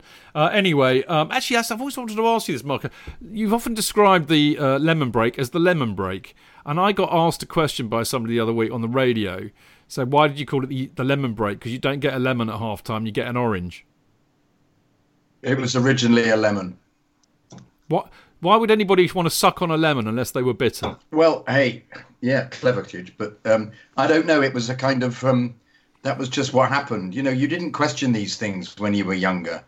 You were handed a lemon. I remember when I was eight and we were in a school match and we were handed lemons at half time. You know, you had a there was something supposed to be about. We always thought it was there was something in a lemon that would give you more energy than an orange. I don't know. It would make you go, oh god, that's a bit horrible. Oh, I better play better. I don't know. I don't know what it was. I mean, I've, I've I've sucked a lemon usually in combination with salt and tequila, Marco, but never on its own. Yeah, yeah, yeah. Or a fig roll. Indeed. I always Oh, there we liked go. big rolls immensely. I always Yeah, thought I like fig rolls. very moreish. Yeah, definitely. All right, enough of uh, biscuit and lemon talk. Uh, it's time for emails, Jo- uh, Jonathan. Carbohydrates. You what? Fig rolls are, are much better because they're full of simple and complex carb- carbohydrates, providing a footballer with a consistent amount of energy distribution in the second half. Well, there you go. I, I, I now I feel I feel schooled, Marco. Very much schooled. Um, Jonathan, take it away. This is from Peter Keane. Hi, Chidge, Jonathan. No, no, no. There's, there's, where's email one? Oh, sorry. I'm so sorry. I suddenly saw this enormous, great email and thought it must be me. But no, I've got the one with the one line, everybody. Okay. I'm not trying to say anything. It's Yeah, just no, the way, way it works out. I understand. Thanks very much. I've enjoyed working with you, Chidge, but um, it's uh, it's not working for me. Quality. I'll swap if you want. Uh. Uh, can I say this line is so weird that I can't actually see all of it on my computer screen? it's slipped into the next bit here. I'll see if I can look at it on my Oh, phone. Hang Yeah. on. Do, what do you want me to do it? No, no, you- I'm, all right, I'm all right, happy all right. to do it, Chidge. I'm happy to do. I'm happy to do the one line. yeah, good. That's really good. Thank you. I'm finding it, everybody. It's downloading on my phone. Downloading Chelsea. I tell you what. I'll get up. I'll read it slowly, and then by the time this is downloaded, I may have got to the end of the of the of the line. Um, here we go, and oh no, I can find it properly here. My phone has just revealed it, revealing it to me. Here we go. Here we go. Here we go. Here we go. That used to be a song, used it? Yes, once upon. a- Um, oh, it's not just one line. It's three lines. Oh, that's interesting. It's only got one line on my thingy. Uh, getting there, getting there, everybody. La la la la la. Here we are. Well, look. Oh, you got it. Yeah, there. Thank you. Um, it's from Shane. Shane, sorry, Shane. Sorry, how are you? Um, good morning, Chidge. I've been meaning to ask. I notice a couple of British fans and commentators slip into saying Abrahams instead of Abraham. Chidge, you do that occasionally. No, do you I have, don't. Oh, I'm sorry, Chidge. I have rem- great memory of you doing it. Do you have any guesses why? Is uh, uh, uh, is having no S really rare or something? Um, no, I think he's called um, Abraham because that's his name, and Abraham's is um, uh, is a is a name that is lots of other people have with Abraham, don't they? It's um, I can't think of anybody immediately, but um, uh, aren't there film stars who have Abrahams? No, it's it's you're absolutely correct. They do, don't they? But it is definitely Abraham without the S. Um, but um, so uh, Well, I, I've got I'm- a theory. you've got a theory. What's that? I've got a theory um, because uh, it's basically they're stupid is the easy answer. But uh, if you if you if you listen to Talk Sport, you'll know that there is a guy called Ian Abrahams or the Moose. So I would suspect there's a little bit of kind of cognitive dissonance going on. So uh, that suddenly they, you know, it, it happens. Things lodge in your brain. So maybe they mistakenly called Tammy Abrahams. Uh, they call him Tammy Abrahams instead of Abraham. And when, uh, in defence of myself, Colonel Abrahams, there you go, another one there we are. That was Happy what I was looking for. Exactly, Chidge. Yeah, So you're yeah. forgiven. Absolutely correct. Yeah. Well done. And uh, in defence of myself, um, I have referred, I, uh, you know, so Tammy Abraham's goal yes. Yeah. would be That- correct. no, but you've actually said Tammy Abrahams is. Oh, fuck off.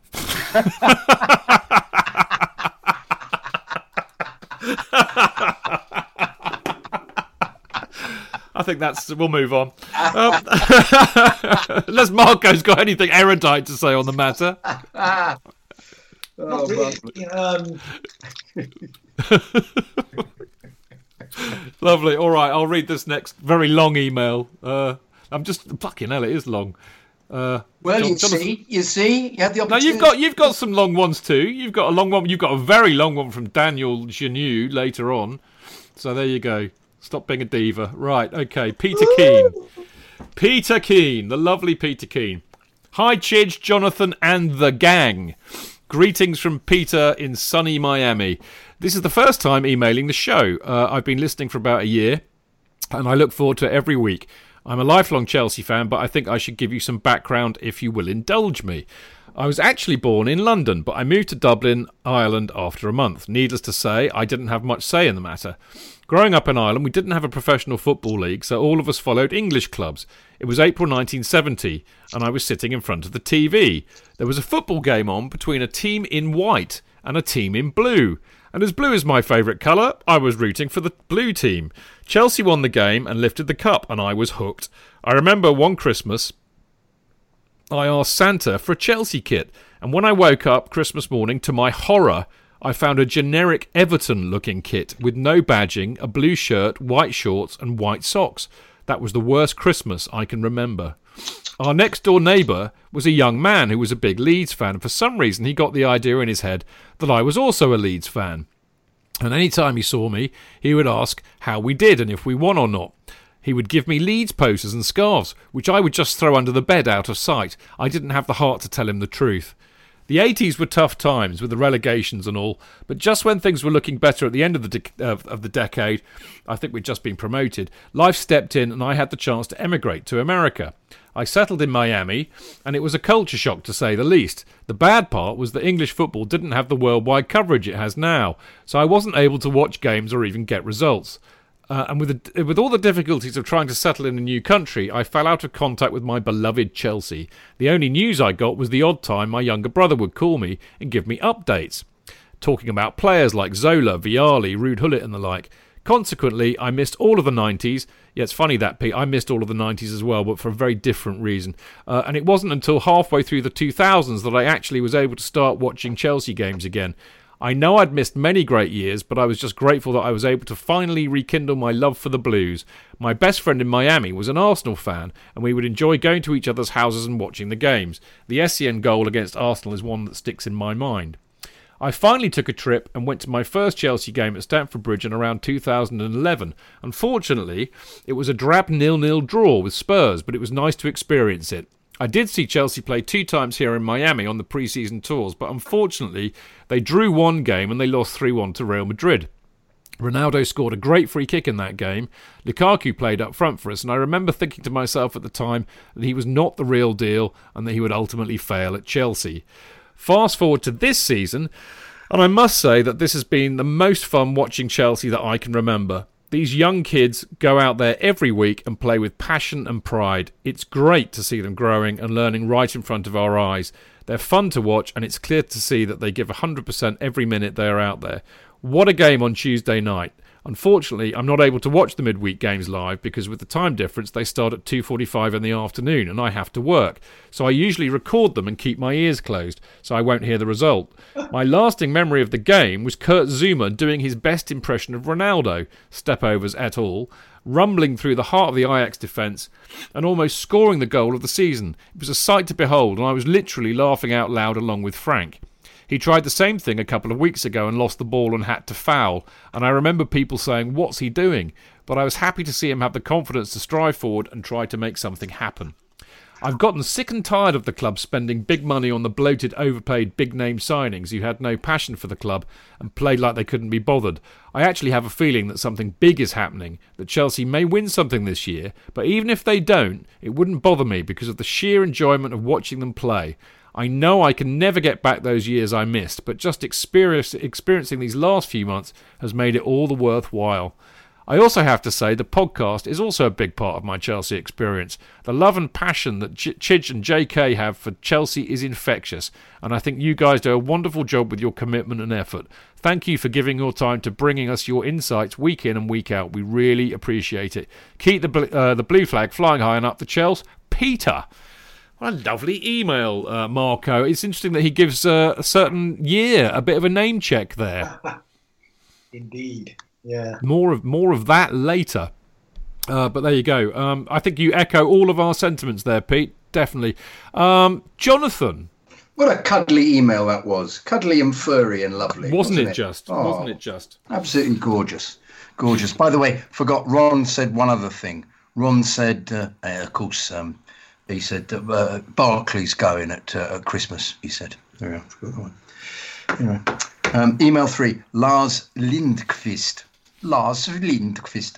Hi, Chidge, Jonathan, and the rest. I've been meaning to write this email for some time, but have been putting it off due to a busy schedule. However, with Frank Lampard becoming the first to win both Player of the Month and then later Manager of the Month, that's really interesting, I thought this would be the perfect time to write this email. It really is incredible to think how well Frank's doing. I won't go on too much about it since you all cover it so well in your show every week, but it really is hard to believe that we are where we are as a club, and more so, we clearly deserve to be there. Absolutely right. So much credit has to be given to Frank for the way he's turned things around and brought a feel good factor back, especially after last season. It's wonderful to see this recognised in the form of his award. However, as we all know, Frank isn't doing this alone. Humble man that he is, Frank was quick to place credit at the feet of his players and also his staff. And it's his staff I wanted to email you about today.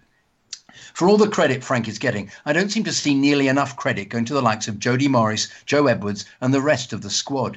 We praise our young players every week, as well as Frank for picking them, but would they be nearly as successful without coaches who knew them, had relationships with them, and trusted them before the season started? Additionally, we rightly so give Frank credit for the way he's developed a positive feeling amongst the supporters. I think we have to also give credit to the rest of the staff. As an American, my exposure is pretty limited, but I will say I feel so much more connected to the club through their actions on the likes of Twitter and social media, of all places. To see them comment on each other's posts, share information for and from Chelsea fans, clearly display their pride for the team and players, and have a social media presence has been incredible and made me feel more connected to a team an ocean away from me.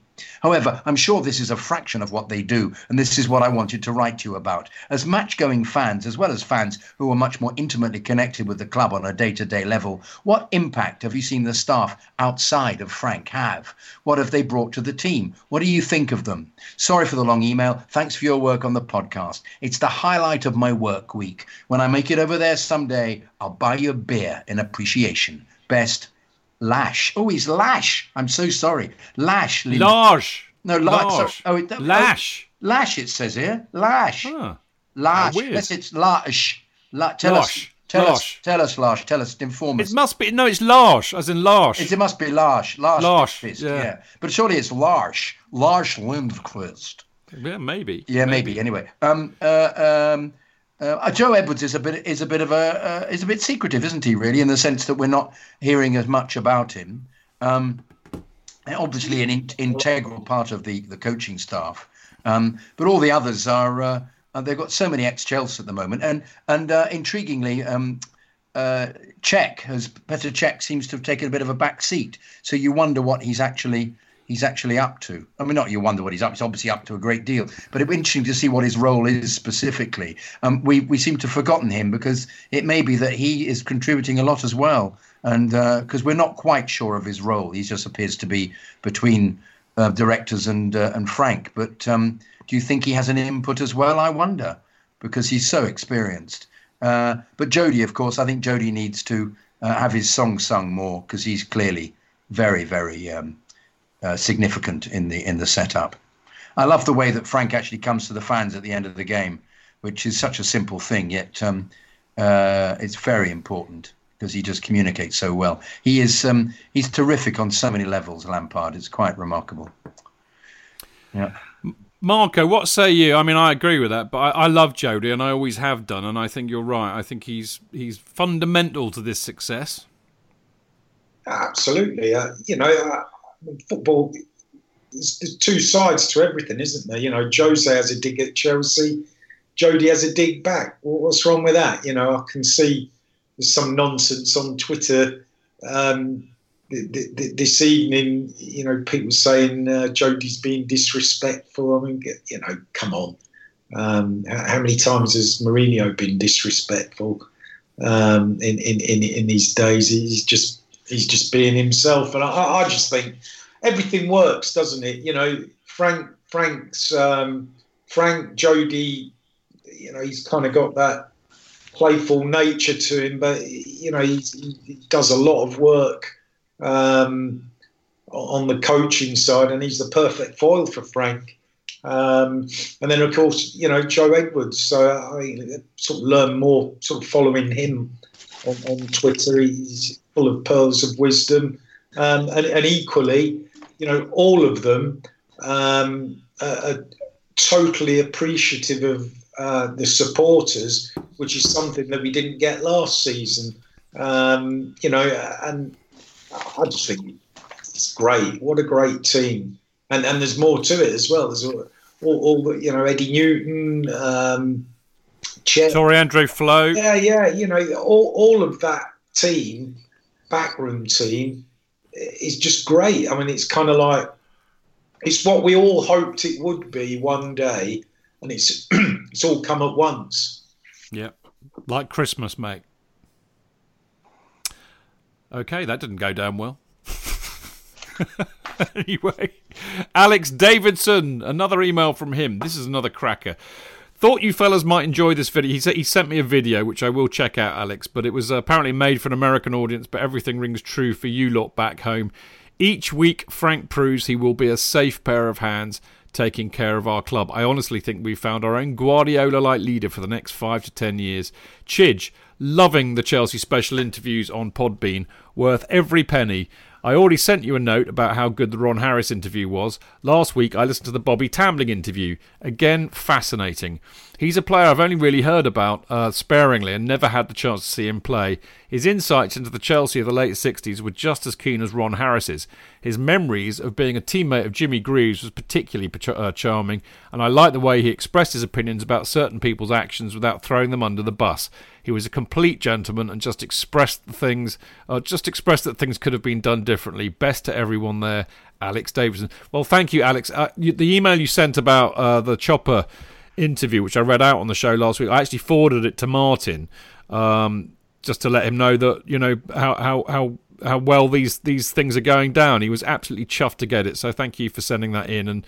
I echo your sentiments. Bobby Tambling, we could have interviewed him for five hours. He was such a lovely bloke, a real, real gentleman. Uh, and here it is, Jonathan, the email of not only have you got another long email, you've got the email of the week. Well, that's that's um, That's rather lovely, Chidge. Thank you. It's an honour. Thanks very much, which is deserved after the three line one I had at the very beginning. this is email number five, Daniel Joannou. Dear Chidge, JK, and the rest of the brilliant Fancast crew. Uh, that's you, Marco, actually. Um, Daniel from Sweden writing. Let me start by expressing my sincere appreciation for the marvellous work you're doing week in and week out. Thank you. I've been a frequent listener since about 2012 when I accidentally stumbled over your show. It was lying in the road, wasn't it? Nowadays, I rarely miss an episode, not even the Friday ones. Whoop. Love the dynamic you've all got in, in you've all got in between you and every member from Dan, Tony, and Marco, Marco, you there? To Liam and Joe. Always add something extra to the show. Brilliant stuff. I can't thank you enough.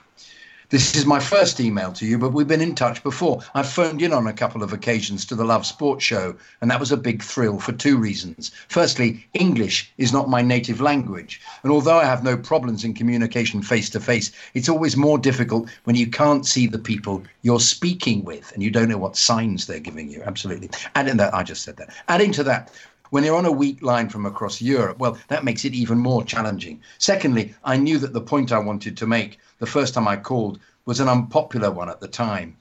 After deliberating with myself for a while, I finally gathered courage and phoned in to express my concerns about Kepa. Funny enough, that's what my mate Ron, my Ron, mate Ron says He's not a proper keeper, Jonathan. Anyway, this was about a year ago, and the lot of you had praised him show after show, comparing him to the likes of Cudicini, Cech, and Courtois, mm, and hailing the board for the marvellous work they'd done getting him even though he was probably somewhat of a panic buy, second or even third choice after Oblak and Pickford. But I'll leave it there for another time and another mail.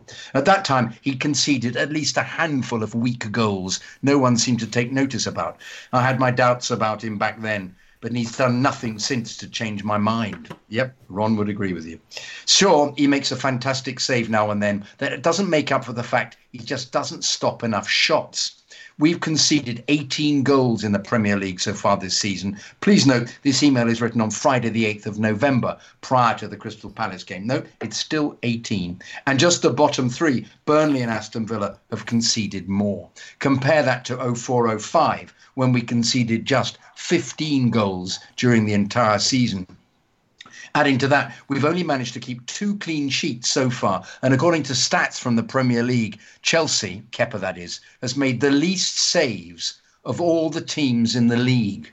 De Gea has 32 saves under his belt, and Leno 44. Bloody Spud, Spurs, I can't say it, leads the pack with 53 saves, but we're rock bottom. Kepa has made just 19 saves. This is simply not good enough. Surely this is not only Kepa's fault, but it does say something about our keeper. And what baffles me is that a lot of Chelsea supporters seem to get upset when these arguments are made. Why is that?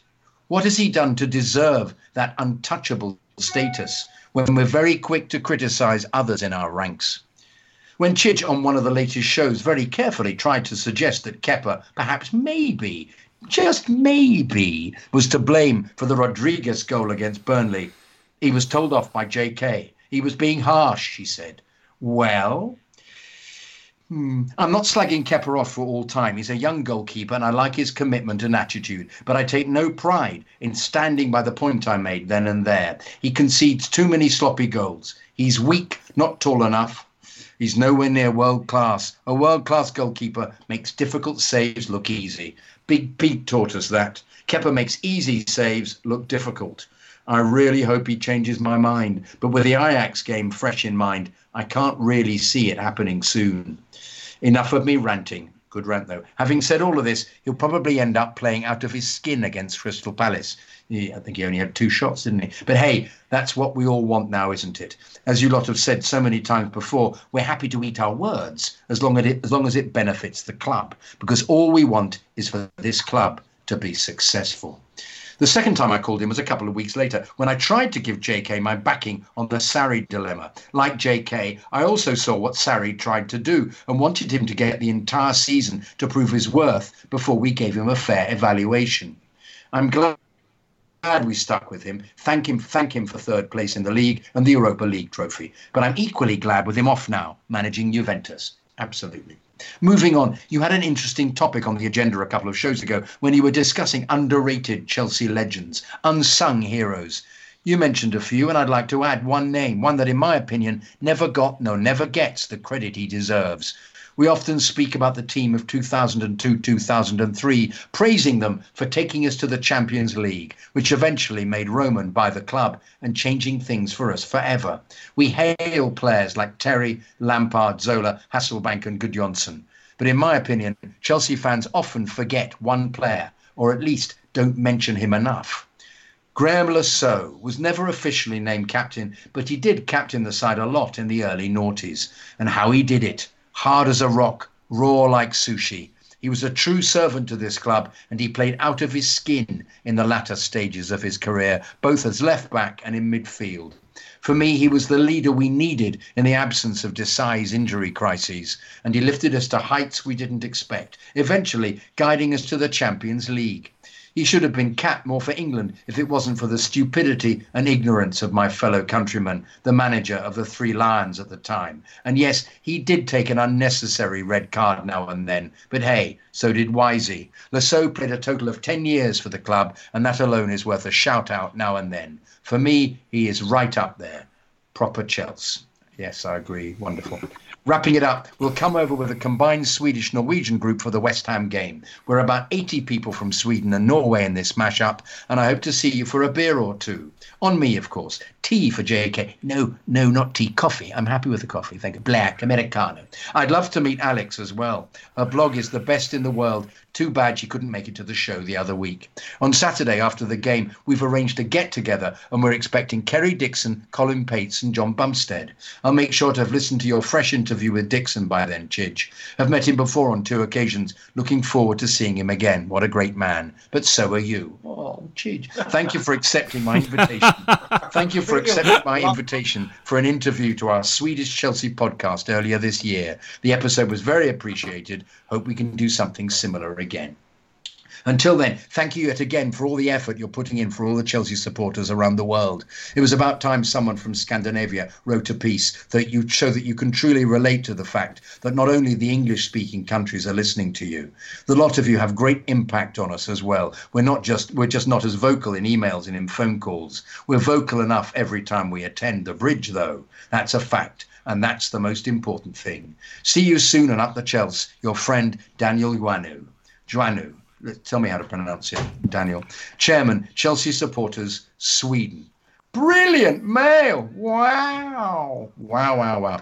Um, uh, it's an interesting thing about goalkeepers in the Premier League because um, uh, I remember when we first got Courtois, he seemed to come out a lot and go for the ball. I remember people saying, "Oh, look, he's come out for the cross, brilliant." And it slowly but surely that seemed to be coached out of him. And I wonder whether actually being in charge of the area has disappeared because so many of them just stop with their feet or just stay where they are and they don't come out. They almost as if they they've been told to get the centre half to do the uh, to to excuse me get rid of any crosses and they don't actually put themselves make themselves vulnerable so they become shot shot stoppers on the line but I think you making make a very good point about Kepa, particularly with the uh, the very few saves that he's made. I mean, you couldn't blame him at the weekend because Palace weren't set up to, to shoot. They and we were we we dealt with them too well, so they had a couple of shots I think in the whole game. But um, yes, and I don't think he's playing as well as we thought he would be, and uh, I'm uh, I'm intrigued um, that I think they might actually buy another goalkeeper to put pressure on him who's who's who's similar to him uh, when the transfer window um, is open. Um, because that's another rumor I've heard from Ron. Sorry, um, but um, yeah, no, it's interesting because he does. It was interesting to see in the Ajax game, but uh, the goal that um, uh, Promes scored from that wonderful whipped-in cross by the Moroccan player, um, uh, he wasn't looking at the ball at all. He didn't look at the cross. He just looked at where the ball had landed and tried to react to the header. So you wonder whether that's something they're being taught at the moment, um, whether it's to be reacting to shots that are coming from the edge of the area. And um, uh, almost he couldn't not look at the ball when it was going over his head for the own goal when he faced it into the goal. But I, I wonder whether that's something he's being taught, and it's just he's not doing it very well. But yes, to me, he's very good low down shot stopper because he saved very well in the uh, at the very end there the game against Palace. But um, as he did again in the Ajax game uh, when they we got back to four all and they had nine players. But other than that, at the moment, I'm not seeing um, much improvement. And uh, yes, and as for Le Saux, uh, yeah, he was uh, fantastic. I agree completely. Not mentioned enough. Terrific, terrific player. Yes, but that was a fabulous side he was in. That was a that was a wonderful attacking side as well. Um, but we must never forget that the, the team of 20 years ago was absolutely terrific. Yes, that's enough of that. Enough of me. Well, I was just going to say, I think I think Daniel, as ever, brings up some great points there about Soxy. I love love Graeme Le always have done, uh, and he's right. I think real un- unsung hero. And I, I mean, look, Kepa. I mean, he's young, mate. You know, I mean, look, I, I, I hate to judge quickly, but what I will say is he's no Petr Cech. But then very few keepers are, are they, Marco? I think he's. Um, it's kind of. I don't know. There's been a kind of a paradigm shift, really, isn't there, in in terms of uh, the whole goalkeeping um, philosophy, for want of a better word. You know, Cech, Cech was more. He was kind of like an old school keeper in, in terms of. Um, you know, he's very tall um, and athletic. Where, whereas now, you know, you, I mean, I know he's injured, but you look at um, Ed Ederson, uh, he, he he could be an outfield player. You, you know, um, they're more complete as footballers. So I know I kind of look at Kepa sometimes and think you, you don't look like a goalkeeper. Um, but then, you know, the world's moved on. And then when I was a kid, you know, P- Peter Bonetti was small, wasn't he? Um, by by comparison, but but he was he was the cat. Um, so I, I, don't know. I, I, think he's okay. You know, could we could we could we have a better goalkeeper? I don't know. Maybe. Um, I think you know part of Chelsea's problems. Um, uh, uh, set pieces, corners, and free kicks has been you know, more, more related perhaps to zonal marking rather than, yeah. um, you know, Kepa's ability as a goalkeeper. Uh, you know, I mean, I, I still, I, I, had to, we had to move to the to the shed for the the game against um, Frankfurt in the Europa League last season. I think I videoed this and stuck it on um, on on Twitter uh, when he saved the penalty, the, the, the crucial penalty you know that's what you want a keeper to do, and that's how keepers become sort of ledges. And uh, you know he was just unlucky. That that was horrible. Um, yeah, I, you know the ball hitting him on the face. I, I didn't realise. I didn't see it until the next day, obviously, because I was at the game. But um, that was just unfortunate. It's like a horrible thing to happen. And I think I think the other thing with Kepa is he, he looks about six years old. So, um, you know, he's, he's, just so youthful looking. Um, you, you, kind of think, well, he's not experienced enough, but he is. I, I, believe in the kid, and I think he's going to be the Chelsea goalkeeper for a long time. I, um, I, I thought I thought the kid Bulka that we ended up selling to uh, PSG was uh, quite useful, but who knows? Uh, but Kepa's number one. He's my number one. I'm quite happy with him. He's my number one too. number one. Well, actually, you're you're both my number ones, really. But Kepa's also my number one. Does that make sense? I'll leave that to you to decide. Uh, I've got another email from Dan Thorne uh, from Melbourne, of course. Hi, Chidge, Jonathan, and special guests. Uh, hope you are well and enjoying the musical youth that Frank is putting together. I'm enjoying him passing the duchy, that's for sure. Uh, as I said in my last email, getting up at silly o'clock to watch the games can be a trial, but not anymore. What a crazy few months we've just had, and long may it continue. I'll I'll have to uh, eat a little humble pie from the last email and say that Zouma has been outstanding during the recent run of games. I loved the marauding run in the Ajax game, and Willian has shown the doubters up, especially with the harassing of the opposition, especially the Palace game, when in the 78th minute he was still at full tilt chasing down the Palace backline to win the ball as high up on the pitch as possible. So please consider pie eaten. Just a quick uh, interjection there we never said this earlier on, but I was particularly impressed by Tammy Abraham running back almost towards our penalty area to get a tackle in. You know, that's what I like to see. Anyway, I believe, and I'd be interested to hear your thoughts, gents, that there is something else about this latest crop of young players and the reason that they've been able to be dropped in and find their feet quickly. The reason I think is the fact that they've been used to winning the youth. Oh, sorry, used to winning the youth FA Cups at so many different age groups, and the European Cup wins has created a group that know nothing but winning and what it takes to do so. So when they've been presented with an opportunity to play first team football, they don't think, oh my God, I'm playing with the big boys now and I better play within myself. No, they've all just got on with it like it's just another game, another opposition, and be damned if you don't scare me. Previous youth prospects, I think, tried to play the opportunities in a safe way. Best not to make a mistake than to do something that showcases their ability. Be conservative and not take a risk. This group have signed a pact to live by the sword, it seems, and take risks, and now they have each other's back. Am I reading this wrong? What are your thoughts? With that said, now for the reason uh, of the title of the email. I'm not one for making up songs, uh, but happy to sing on the terraces or in our pub at Silly O'Clock in Melbourne. With our latest blue hero being an American, I thought maybe try this for size for Pulisic to the tune of Kim Wilde, Marty's Little Girl, first hit, Kids in America. Chorus only. Okay, ready for this? He's, our kid, kid from, from America. America. Whoa, Pulisic. He's from America. Pulisic. Pulisic. Everybody, Everybody loves, loves the, the girls go around.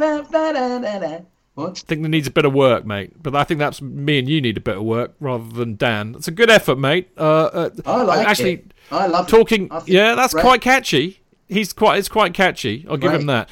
Uh, I, I, I, also. Think, I think USA is going to be what they do. Yeah, maybe. Maybe.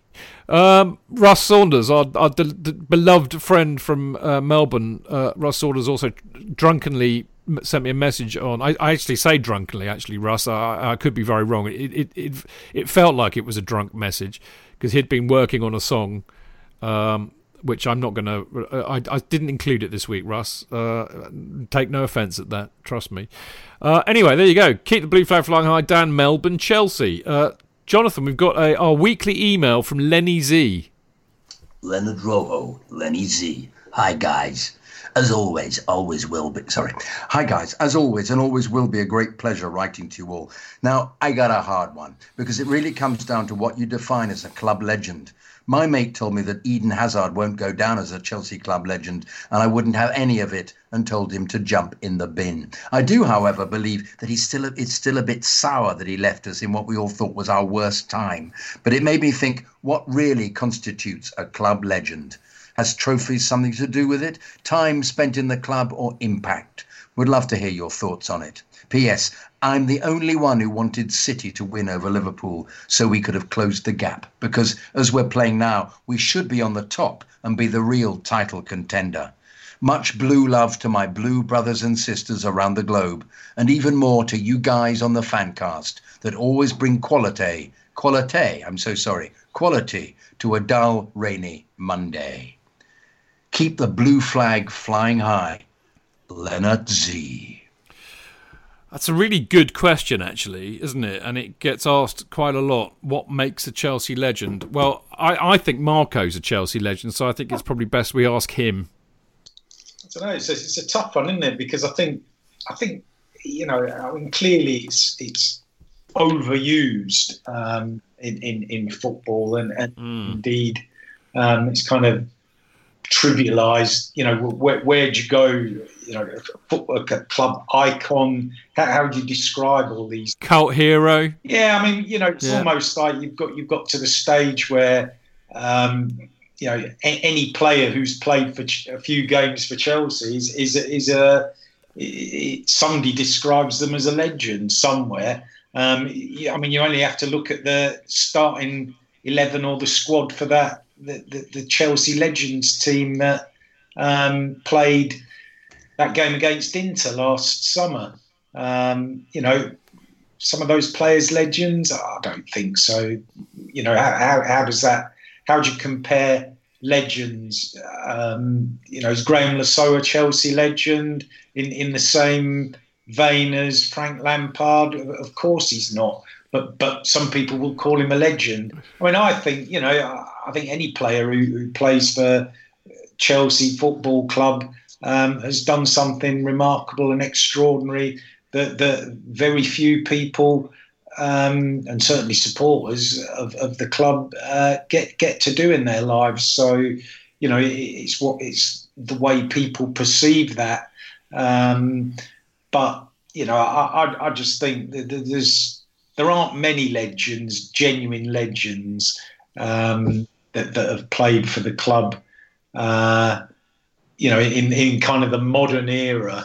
Um, but you, you can get carried away. I don't know. Uh, you know, if you, Terry and Lampard start with those two, and and then compare from there.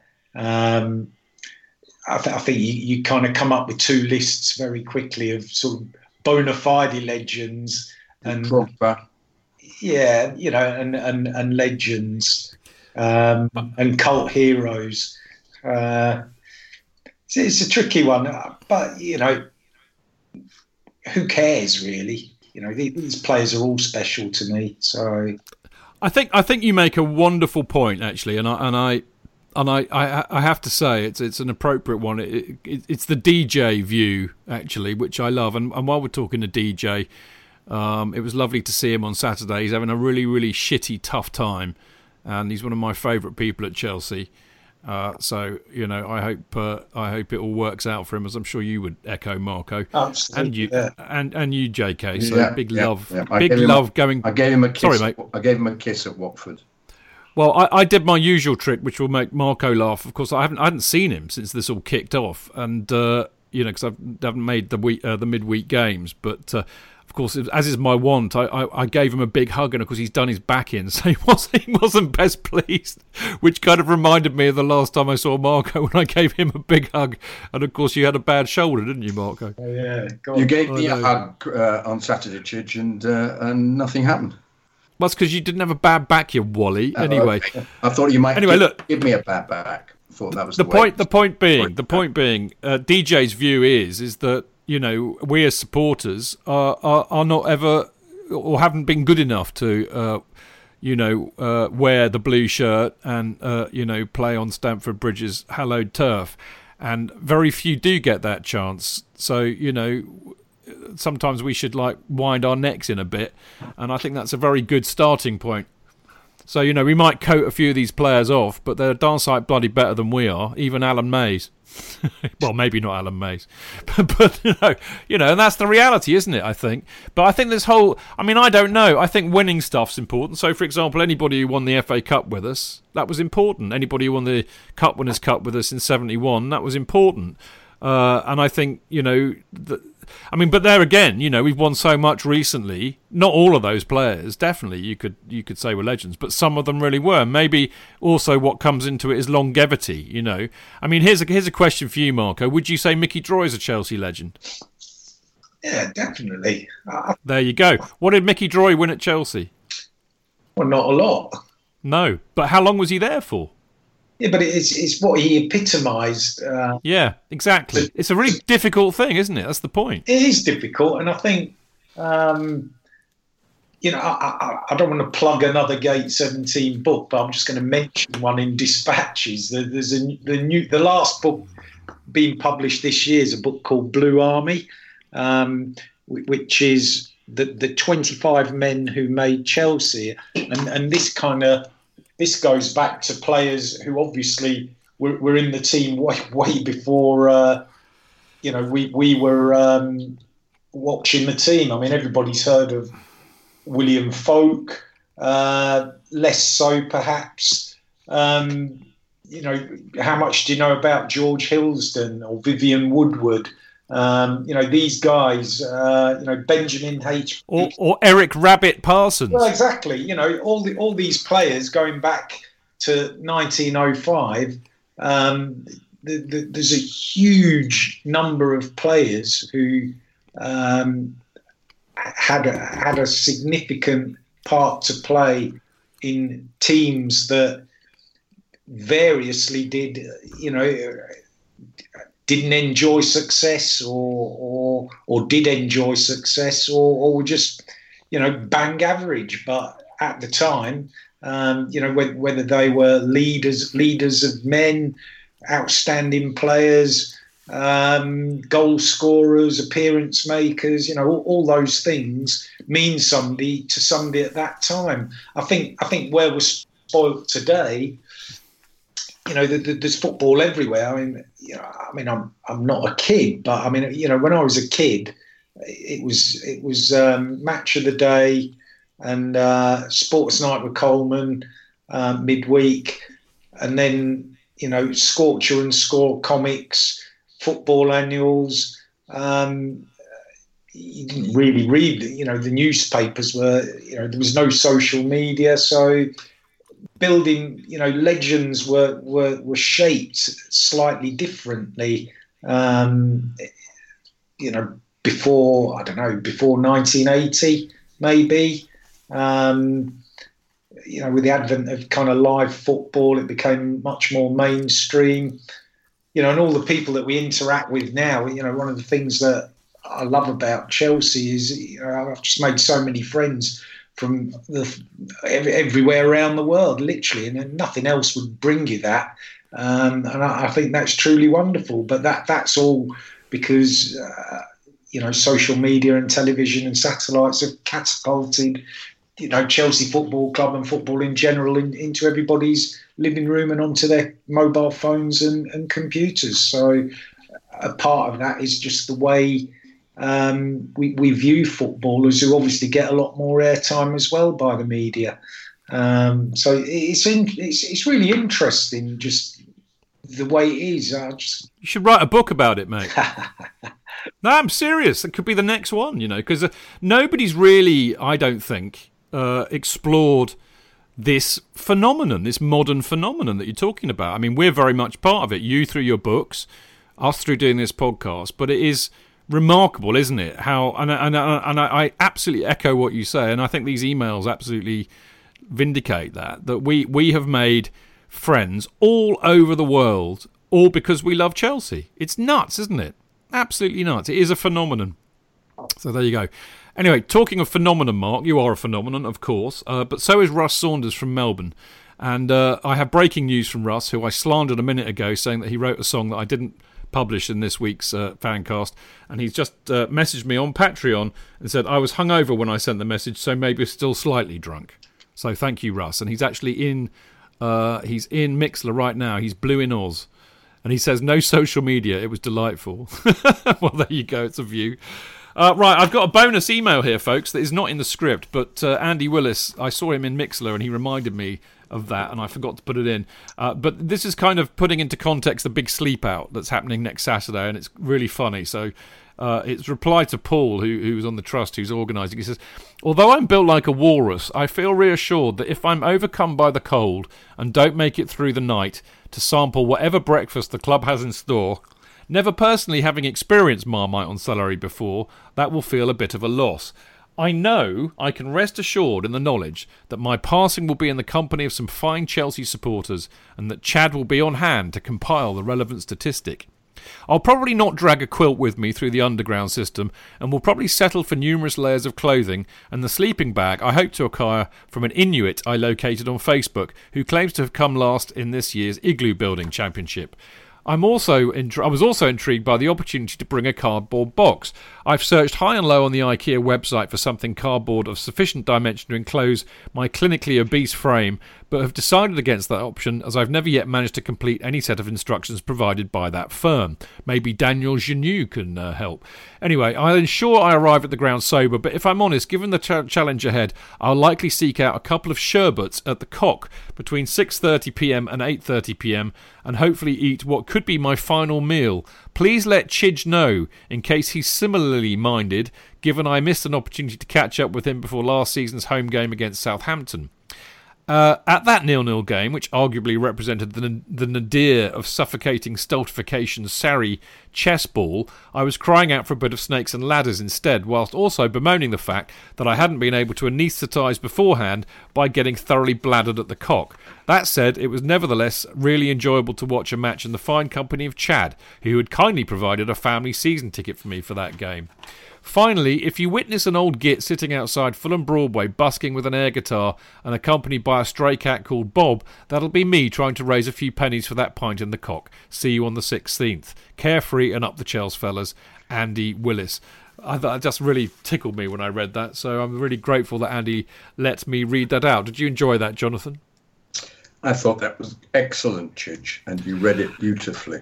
Well, thank you very much. It's all in the writing, as we both know. Uh, Andy, I do look forward to seeing you on the 16th, um, and I will definitely. My theory is, right, uh, this might be disgusting, but I'm going to say it anyway.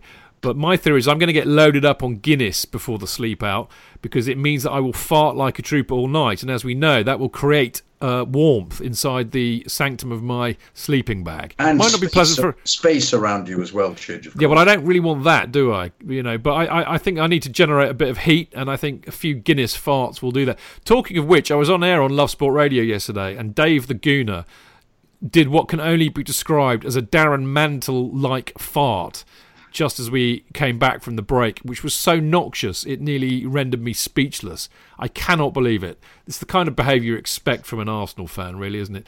Anyway, uh, thank you for all the emails this week. We love getting them from you, as you know, and we always do our best to read them out. So if you want to email us, send it to chelseafancast at gmail.com and try and get it to me by Monday morning at the absolute latest. Uh, now, part four. Goodness me, we've been waffling on tonight. Part four, we very quickly doff our hat to this week's winners in the Who Knows Wins Chelsea Fancast Match Predictions League. And then we have a very quick look back to the remar- remarkable, remarkable, easy for me to say, Champions League match against Ajax. Uh, but what is uh, the likelihood of Chelsea qualifying for the next stage? It's a bit in the balance, I think. And of course, something that I've been looking forward to all evening, and we're only getting to now. But Marco will be going all Jackanory. He's going to be reading an extract from his new book, Liquidator 1969 to 1970, a Chelsea memoir. See you in a bit.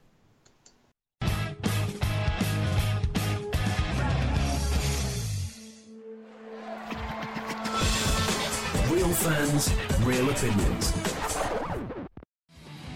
I'm Jason Cundy, and you're listening to the Chelsea Football Fancast. Proper Chelsea. Footballfancast.com.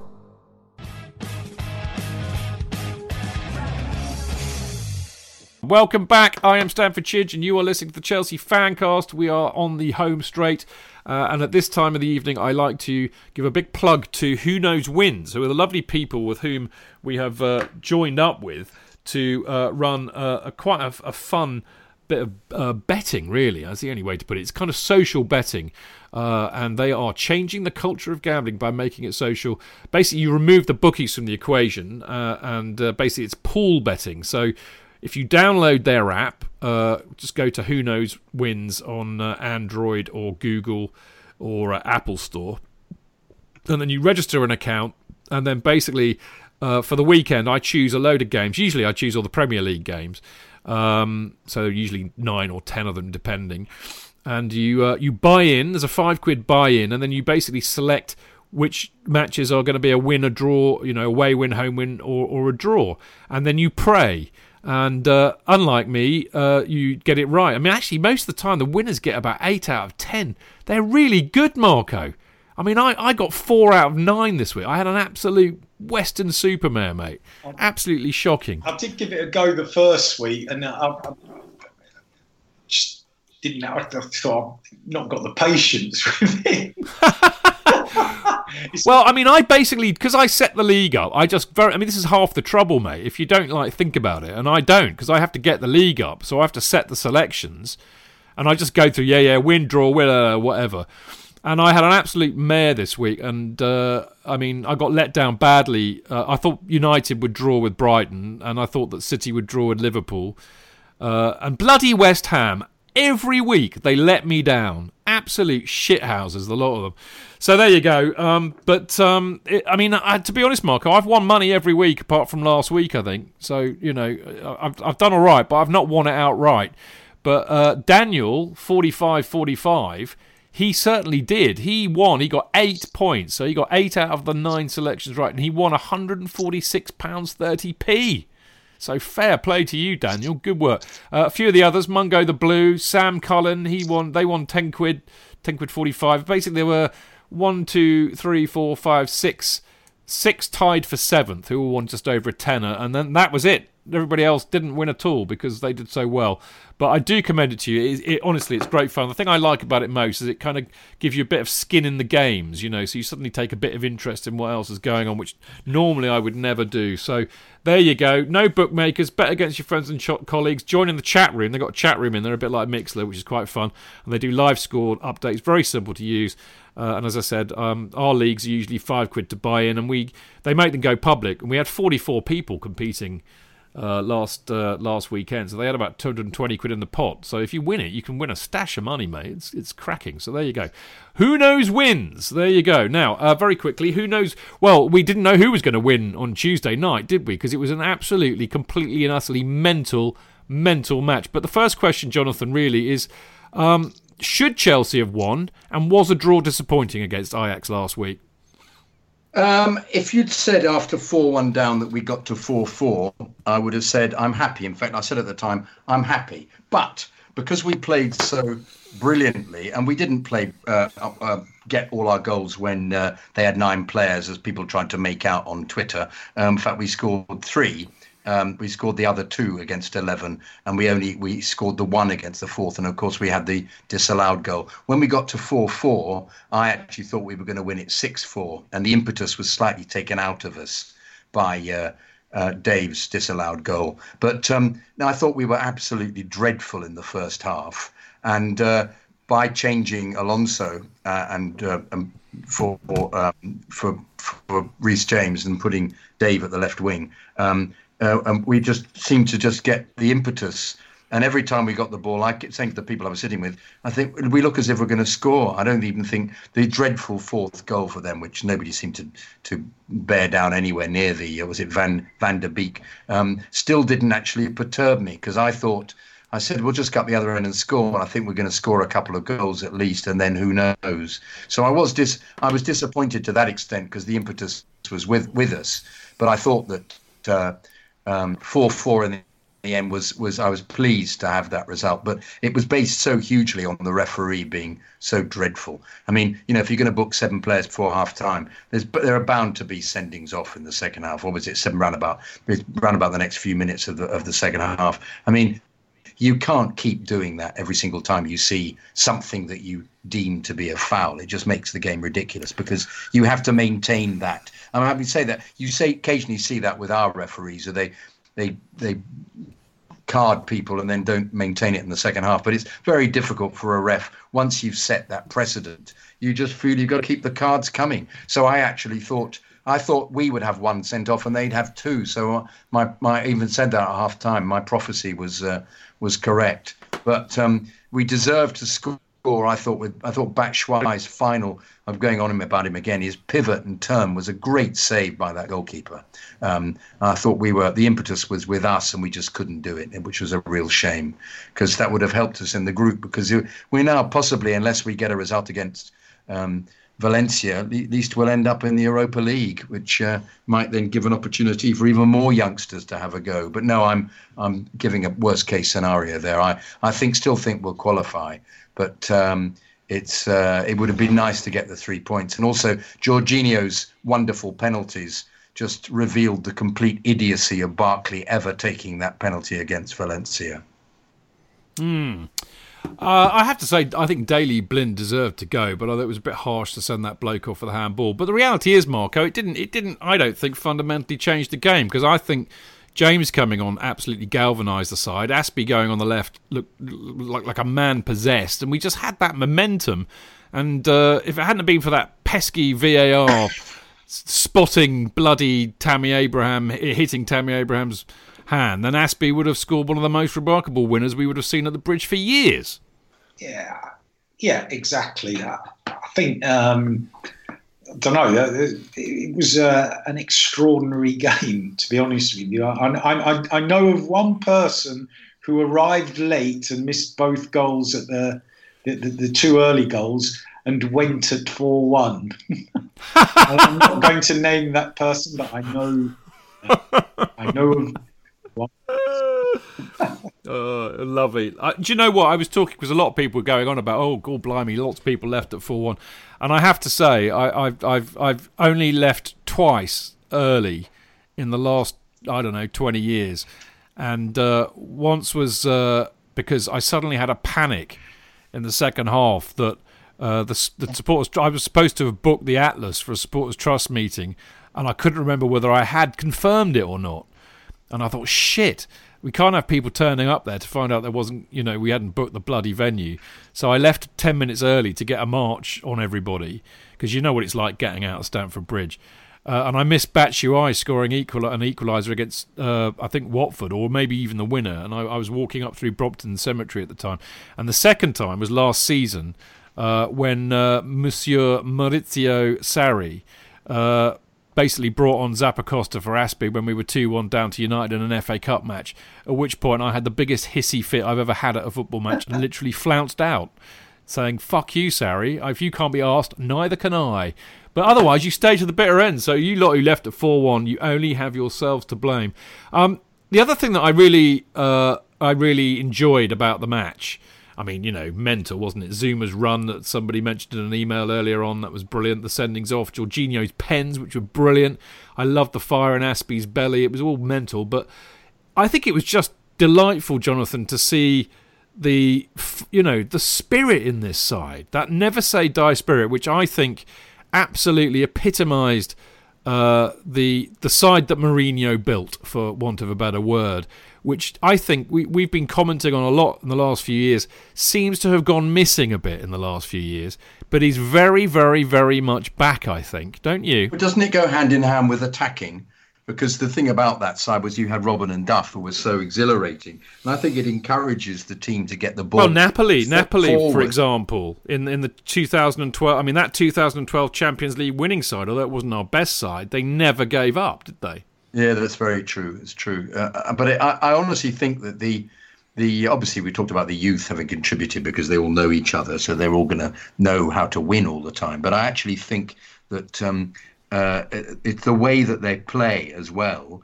Is you, you just they think we're going to score, so it breeds enthusiasm for the spirit to keep going. They nobody hides which is abs- because because they know they have the skill to get the ball in the net. I really think it contributes that contributes to it as well. But yeah, it's um, it's delightful. Can I just say how I think Pulisic has turned his game round hugely um, to such an extent. He did a couple of things in the Watford game. Um, uh, at the sorry in the Crystal Palace game at the weekend that were very Hazard-esque and uh, I was very impressed with him. I think he he uh, he deserves everything that um, that he's deserving the start at the moment, and uh, I thought he did well in the uh, in the in the Ajax game as well. I think he's he you know whether he took the criticism that he wasn't playing, he wasn't getting back enough, but he's come up leaps and bounds, and it's given uh, it, it's given obviously it's put pressure on Odoi, who when he's come on he's looked pretty well, pretty good. He he he looked very good indeed when he came on in the Ajax game as well.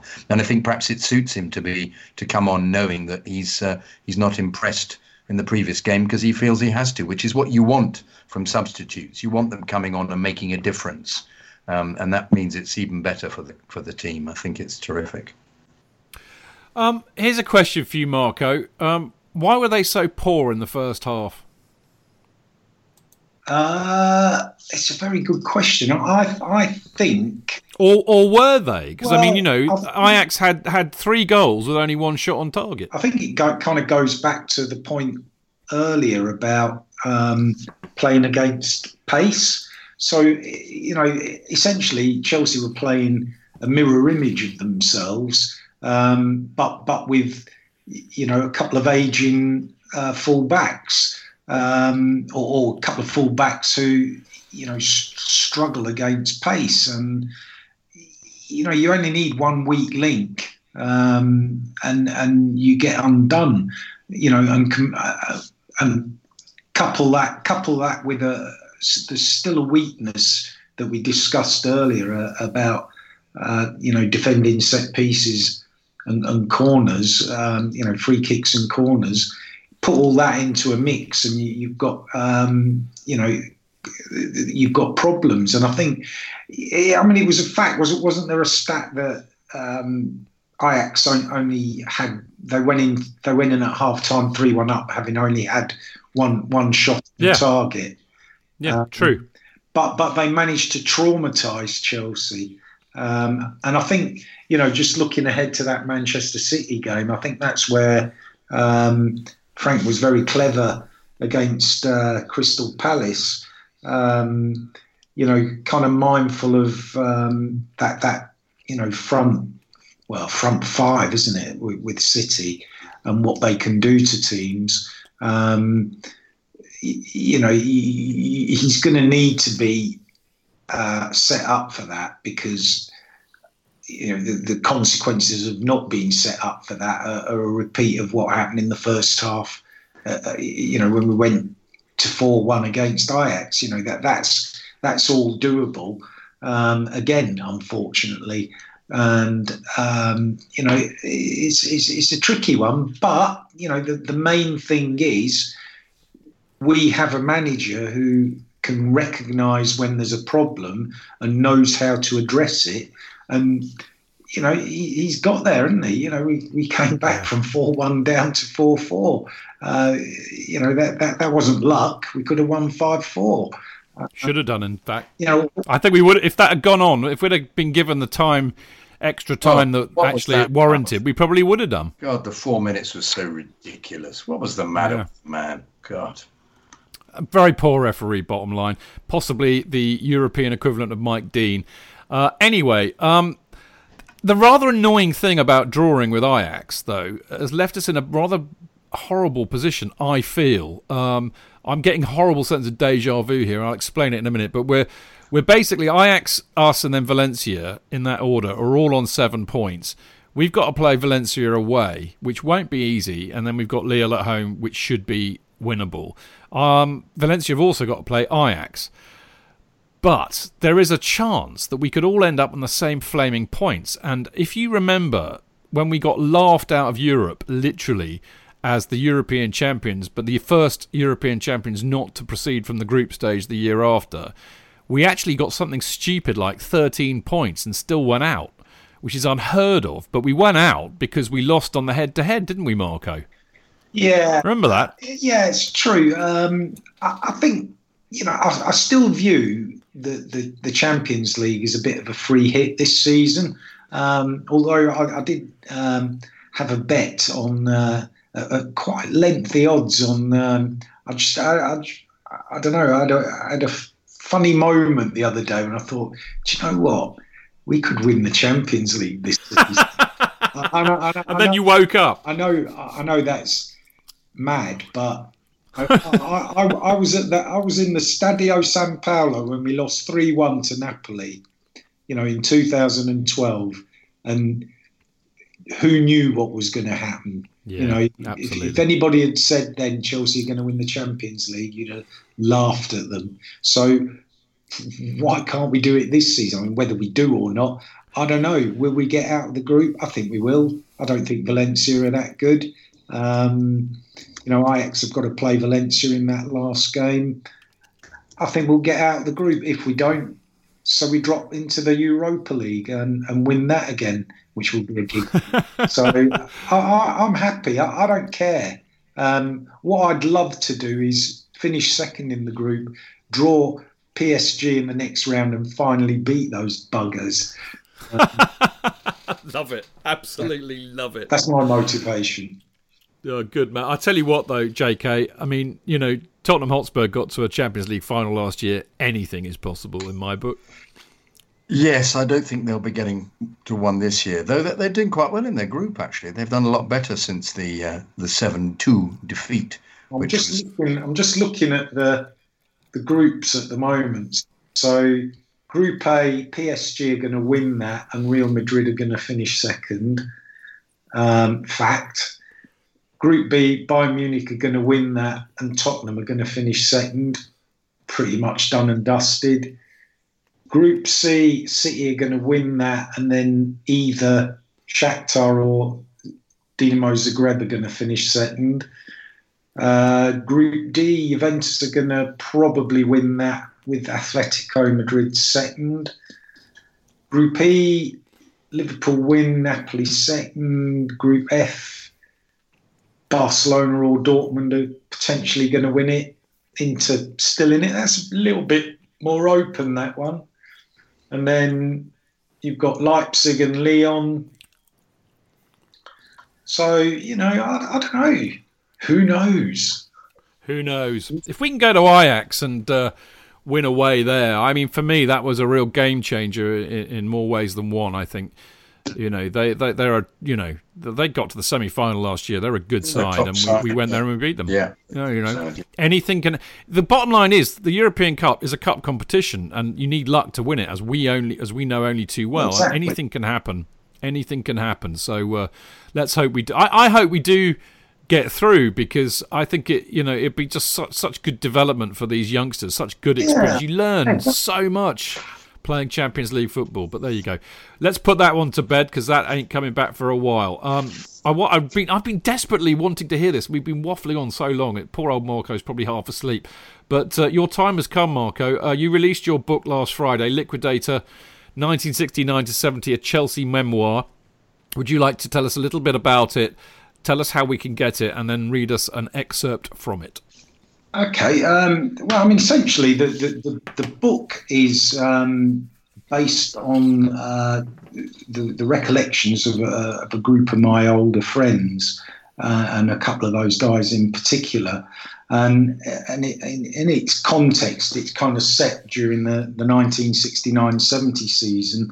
Um, it's almost like a, a kind of a coming of age um, story as well uh, sort of wrapped around the music that was going on at the time, um, and you know what was happening in the world. You know, first man on the moon, um, and it's the the, the the the context of it is kind of brought up to date by, by the fact that um, I, I get to interact with these people in, in the modern era and sort of struggle with how, how it all uh, evolves, and you kind of get that sense of um, time. Um, you know, all the stuff that's happened, uh, people that have died. Uh, so it's, it's, it's, it's quite multi-layered, but from a football perspective, it zones in on the 69-70 season and the fact that um, the, the main person in the book, Tommy, he, he goes to all the games, including the Burnley replay in, in the um, in the FA Cup run, um, and it you know it just it tells that story. So you've got all the action from the games um, and everything else that was going on around it. So yeah, I mean it's uh, been a bit of a labour of love for, for a number of reasons. Um, but yeah, I, I'm not sure it's the best thing I've ever written, but I really enjoyed writing it. And I, How long did it take? quite a while. Um, but, but this, you know, I got to learn some really interesting things about, um, you know, the, the club and some, you know, some of the granular detail that just gets lost in the mist of time. You know, we're, we're talking 50 years ago.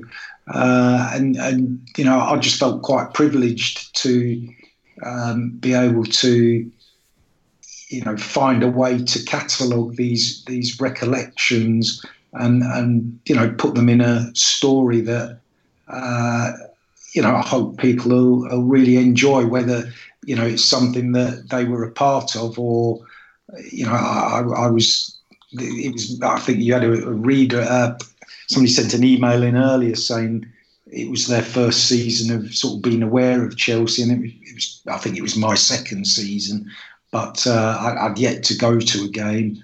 Um, you know, so for, for me, it was just fascinating to to to uh, to get access to to all this information, and then you know, as a writer, I just felt quite privileged to be able to assemble it as a, as a story. So uh, I hope people will enjoy it. So I've got a little clip a little bit to read here if you're interested. Yeah, get on with it. Love to hear it, mate. Okay, so what I'm going to do, I'm going to parachute. I'm going to parachute you all into Saturday, the 18th of October, 1969, and Chelsea are at home to um, West Bromwich Albion in a, in a first division game, and Tommy, um, Tommy Walker, who's the sort of the main um, protagonist in, in, in, in, in the story. He's taken his girlfriend, um, his new girlfriend, Sophia, who he's met at the Isle of Wight Festival.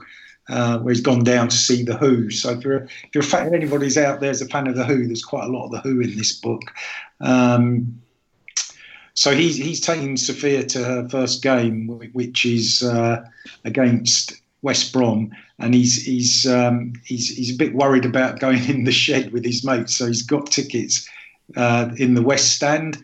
So um, I'll just I'll just give you a sense of it from here and see what you're in for if you're interested. So, what do you think then? Tommy held out his arms and looked around Stamford Bridge. He was surprised how many supporters were already in the ground, considering it was well over an hour before the scheduled 3 pm kick-off time. He'd never been in that early, not even when he was younger. Could do with a lick of paint, Sophia replied, wrinkling her nose and smiling before pointing at a group of players going through their warm up routines on the pitch over to the left in front of the North Stand. Is Peter Osgood down there? No, that's the West Brom team. He's over there. Tommy nodded in the direction of the shed. Oh, right. The music's good. Yeah, it is. Tommy lit a cigarette and handed it to Sophia before lighting one up for himself. Pete Owen and Dave Scott, the disc jockeys behind what was known as pre match spin, played some decent tunes and also read out requests. He'd written into them on the off chance he might get a dedication to Sophia read out. Space Oddity by David Bowie was currently burbling from the tannoy. The sound was actually okay. Pete Owen had dedicated it to Chelsea supporter Neil Armstrong. Was that a joke or a coincidence? someone whose name was the same as the first astronaut who just walked on the moon requesting Space Oddity. Ha ha! He was an interesting character, a mod who looked like he could start a trend of his own. He was on Tommy's radar to take Sophia along to one of his gigs. Next up came Bad Moon Rising, a number one chart hit last month for Creedence Clearwater Revival. There seemed to be a moon theme developing here. Tommy had been chatting with Sophia when the dedication for that track had been made, and he couldn't help cutting his banter short and singing along with the Shed, who'd reworked part of the lyrics slightly to Don't go out tonight, there's sure to be a fight. Chelsea boys are back in town. This was a penny drop moment the early birds in the ground were listening to the hits being played and thinking of ways to Chelseaify them. The successful ones like this had been reprised during matches and caught on. Manfred Mann's Mighty Quinn from last year was another great example. You go in on your feet, you come out on your head. You ain't seen nothing like the mighty shed. There was another version which appealed as well. Come on and see Come on and look. You ain't seen no one like Charlie Cooke. Tommy could see that Sophia was enjoying the atmosphere in the ground, holding on, holding, building as more supporters filtered through the turnstiles onto the terraces and into the stands. She was also enjoying watching Ossie and his teammates going through their warm up. Oh Well by Fleetwood Mac had her up on her feet dancing, which was funny. The view from the West Stand was decent, so it should be given the price of the tickets, but it wasn't the shed. And basically, once you'd sat down, you weren't meant to stand up, let alone dance. Excuse me, young lady, do you mind sitting down? One can't see. The cut glass accent and received pronunciation from the stuffed shirt moaning behind them reminded him of work of being at work in Bar- Berkeley Square. Tommy didn't respond. Instead, he stood up and started dancing with Sophia. They stayed on their feet as the track faded and Pete Owen started speaking. That was Peter Green leading Fleetwood Mac through Oh Well, and now another track that's been getting a lot of requests on pre match spin The Liquidator by Harry J. Allstars. This is for Tommy Walker, who's brought his girlfriend Sophia to her first Chelsea game today. Tommy says, oh, just turning a page here. Tommy says he loves you, Sophia. Sophia was never short of a word or three, was stunned, Tommy smiled. I shall summon the stewards to have you two ejected if you don't sit down immediately. Tommy ignored the threat. Right now, he was only interested in the liquidator. What a great track, a reggae instrumental that demanded immediate on your feet and groove attention. Jamaican record producer Harry Zephaniah Johnson's session band had conjured up a magical mix of rocksteady beats and an eddying Hammond organ melody. No vocals were required to complement Winston Wright's keyboard playing. The man was out there on his own. Tommy first heard a white label version of The Liquidator on the jukeboxes in The Rising Sun and The Weatherby over the summer. Pete Owen and Dave Scott played it for the first time at the bridge before the Wolves game last month and every home match thereafter. And he'd heard about the reaction it had been getting, and now he was seeing it and hearing it too, and joining in at the rippling point where Wright's organ subconsciously invited those standing on the shed to clap their hands four times and shout Chelsea it was brilliant. And looking at the bemused, bemused West Brom fans absorbing the atmosphere being generated, as no doubt the players, managers, and officials of the visiting club were, Tommy sensed that the liquidator would soon be getting an airing at the Hawthorns and many other grounds as well. Boom, boom. Well, that was brilliant. A round of applause, Marco. I think if they ever need uh, a, a, decent book on uh, Radio 4's a book at bedtime, mate, you should uh, you should give them a ring. I'll tell you just just a couple of other little facts there, if, if people are interested. Uh, the, the, the following weekend, Liquidator, which I think had been, I think it was released in first week of August in '69. It actually entered the charts the following week. Um, I think came in about number 36. It was on the charts for 20, 20 odd weeks. Um, and I think everyone knows the story about sort of West Wolves and West Brom taking it up. Um, so yeah, I mean, you know, that's kind of the kind of information that's in the book uh, that, that, I've sort of gleaned from people and um, fashioned into the story. So yeah, Marco, do they, do they claim ownership to it, the West West Brom because they play it every time at the beginning? Um, do no, they no, say they got it before us? Yeah, no, I, th- I think um, I think the, the, there was a statement. I think Harry J put out a statement saying that it was Chelsea that played it first, and I've, I've had this backed up. Um, a number of people when we did the Carefree book, I had it backed up.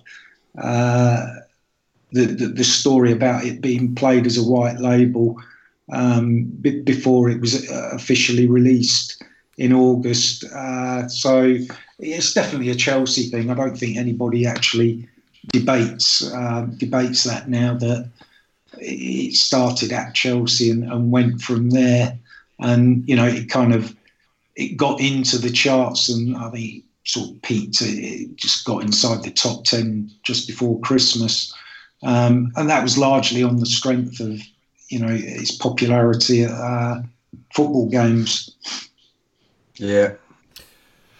Absolutely brilliant. There we go. I mean, that is an absolute exclusive. I mean, it, it, uh, do you know what I was think? I was thinking back then, Marco, as the you know we, we we've known each other a while now, and I remember Marco was on one of the first uh, fan casts we did. Actually, I think it was the summer in the off season after we started at the end of that season, and then we got you, we got you and uh, Dave and Kelvin on to talk about Chelsea here, Chelsea there, didn't we? Oh, so we, they, yeah.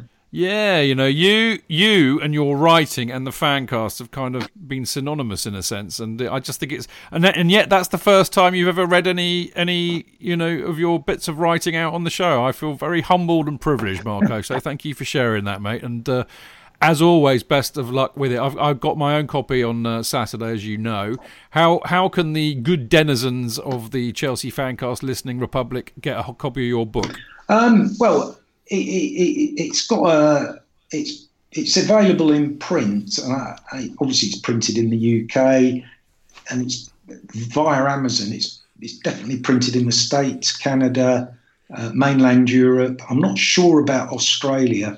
Um, I, don't, I, don't, know if I do a print on demand thing there.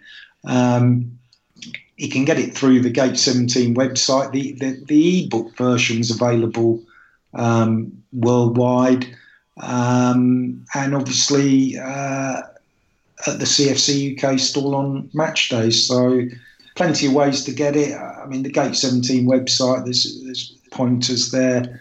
um, as well. So yeah, people want it. It's there, and it's uh, circa ten pounds. Hurry up! It's only a tenner. And it's got very So small. there you font, go. It's very small font size. There's a lot of words.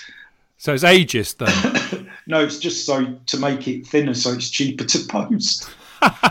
I was moaning about that in a restaurant I went into on Friday uh, because it was a dark, you know, you've got restaurant lighting, and of course the the print on the menu was tiny, so we decided it was an ageist restaurant because we were all old and we had to put our glasses on. But there you go, Marco. Many, many, many thanks for that. That was really special. I really enjoyed that. You enjoy that, J.K. Yeah, terrific. I've got a copy. Have you? Good boy. You got one immediately then, like me. Yeah, I look at it though. I haven't read it yet. I'm just looking at it. No, I know. I haven't, I haven't read it We'll yet. get round but to it. it's, It, it's on the pile to be read very soon. The thing about Marco's books actually is that uh, I, they're, they're, kind of books that, that I find that you pick them. It's like your your uh, carefree one, the, the ones about the songs. You pick it up and you just read it in one go. It's like impossible to put down. So there we go. I commend it to you all. Uh, right, that I'm afraid is about time. Uh, about all we've got time for this week. You'll be probably delighted to hear, considering we've been blathering on for two and a half hours. Uh, but we will be back next Monday, even though it's an international break, uh, at the usual time. I will be joined by Jonathan Kidd and Clayton Bierman. Uh, no doubt bemoaning the international break and looking forward to Chelsea's next match, which is against Manchester City. That'll be a ding dong match, won't it? Uh, in the meantime, don't forget to tune into the Chelsea Fancast on Love Sport Radio this Friday between 7 o'clock and 8. Uh, Jonathan and quite possibly Dean Mears will be joining Matt Beadle to discuss all things Chelsea because I have uh, the week off again. So there we go. I might phone them in, but. Uh, you know, I mean, as many people will say, I've been phoning it in for years. But Hee um tush. Now, uh, you also can phone in and join in the show and debate with the boys. Uh, the number is 0208 70 20 558. And of course, Love Sport is now a national radio station. So you can find it on all your digital uh, channels, your DAB stuff. Uh, plus Radio Player, TuneIn, or lovesportradio.com. And like this show, it's available as a podcast on chelseafancast.com, Acast, Apple, SoundCloud, Spotify, and other podcast distributors. So there you go. Uh, now you can follow the show on Twitter at Chelsea Fancast, me at Stamford Chidge, Jonathan at Jonathan Kidd, Marco at Gate uh, at, at Gate Seventeen Marco, easy for me to say, uh, and uh, of course our regular fancasters and bloggers are to be found at Nick Stroudley, at Clitheroe Blue, at Dean Mears, at CFC GWLB, uh, at Goldie59, at Gross Jack UK, at Dansil73, at Liam underscore Toomey, at Dean Mears and at OJ Harbert. I reckon we've got enough for a football team there, you know. I've never thought of it like that, but I reckon we do.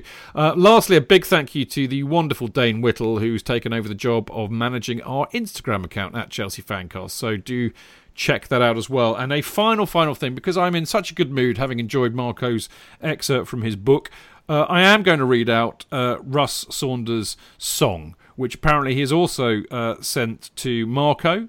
Uh, I don't know if Marco is aware of this fact, Yeah, but yeah. Uh, it goes, yeah, it goes something like to the to the tune of uh, Jake the Peg uh, uh, by that world. This is uh, Russ's words, not mine.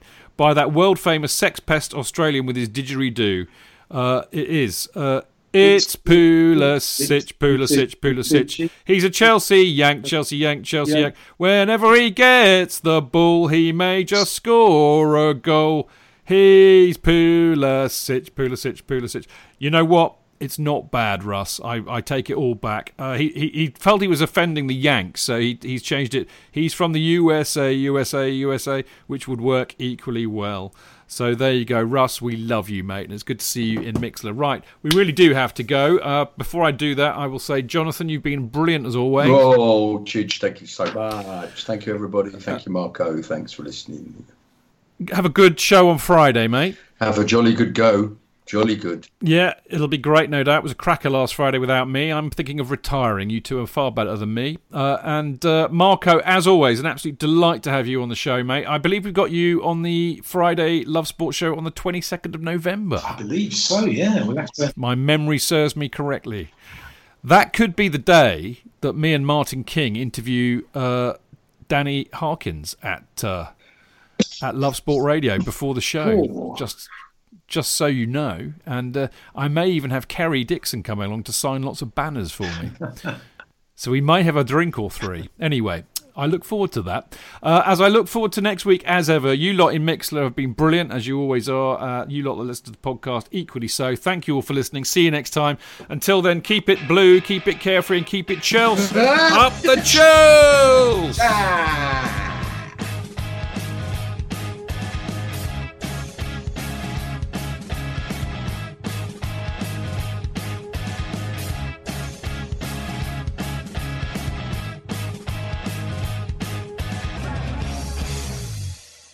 It's the 90th minute. All your mates around. You've got your McNuggets share boxes ready to go. Your mates already got booked for double dipping, and you steal the last nugget, snatching all three points. Perfect! Order McDelivery now on the McDonald's app. You in?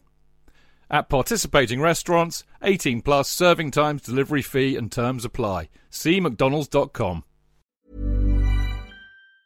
Planning for your next trip? Elevate your travel style with Quince. Quince has all the jet setting essentials you'll want for your next getaway, like European linen, premium luggage options, buttery soft Italian leather bags, and so much more. And it's all priced at 50 to 80% less than similar brands. Plus, Quince only works with factories that use safe and ethical manufacturing practices. Pack your bags with high-quality essentials you'll be wearing for vacations to come with Quince. Go to quince.com slash trip for free shipping and 365-day returns.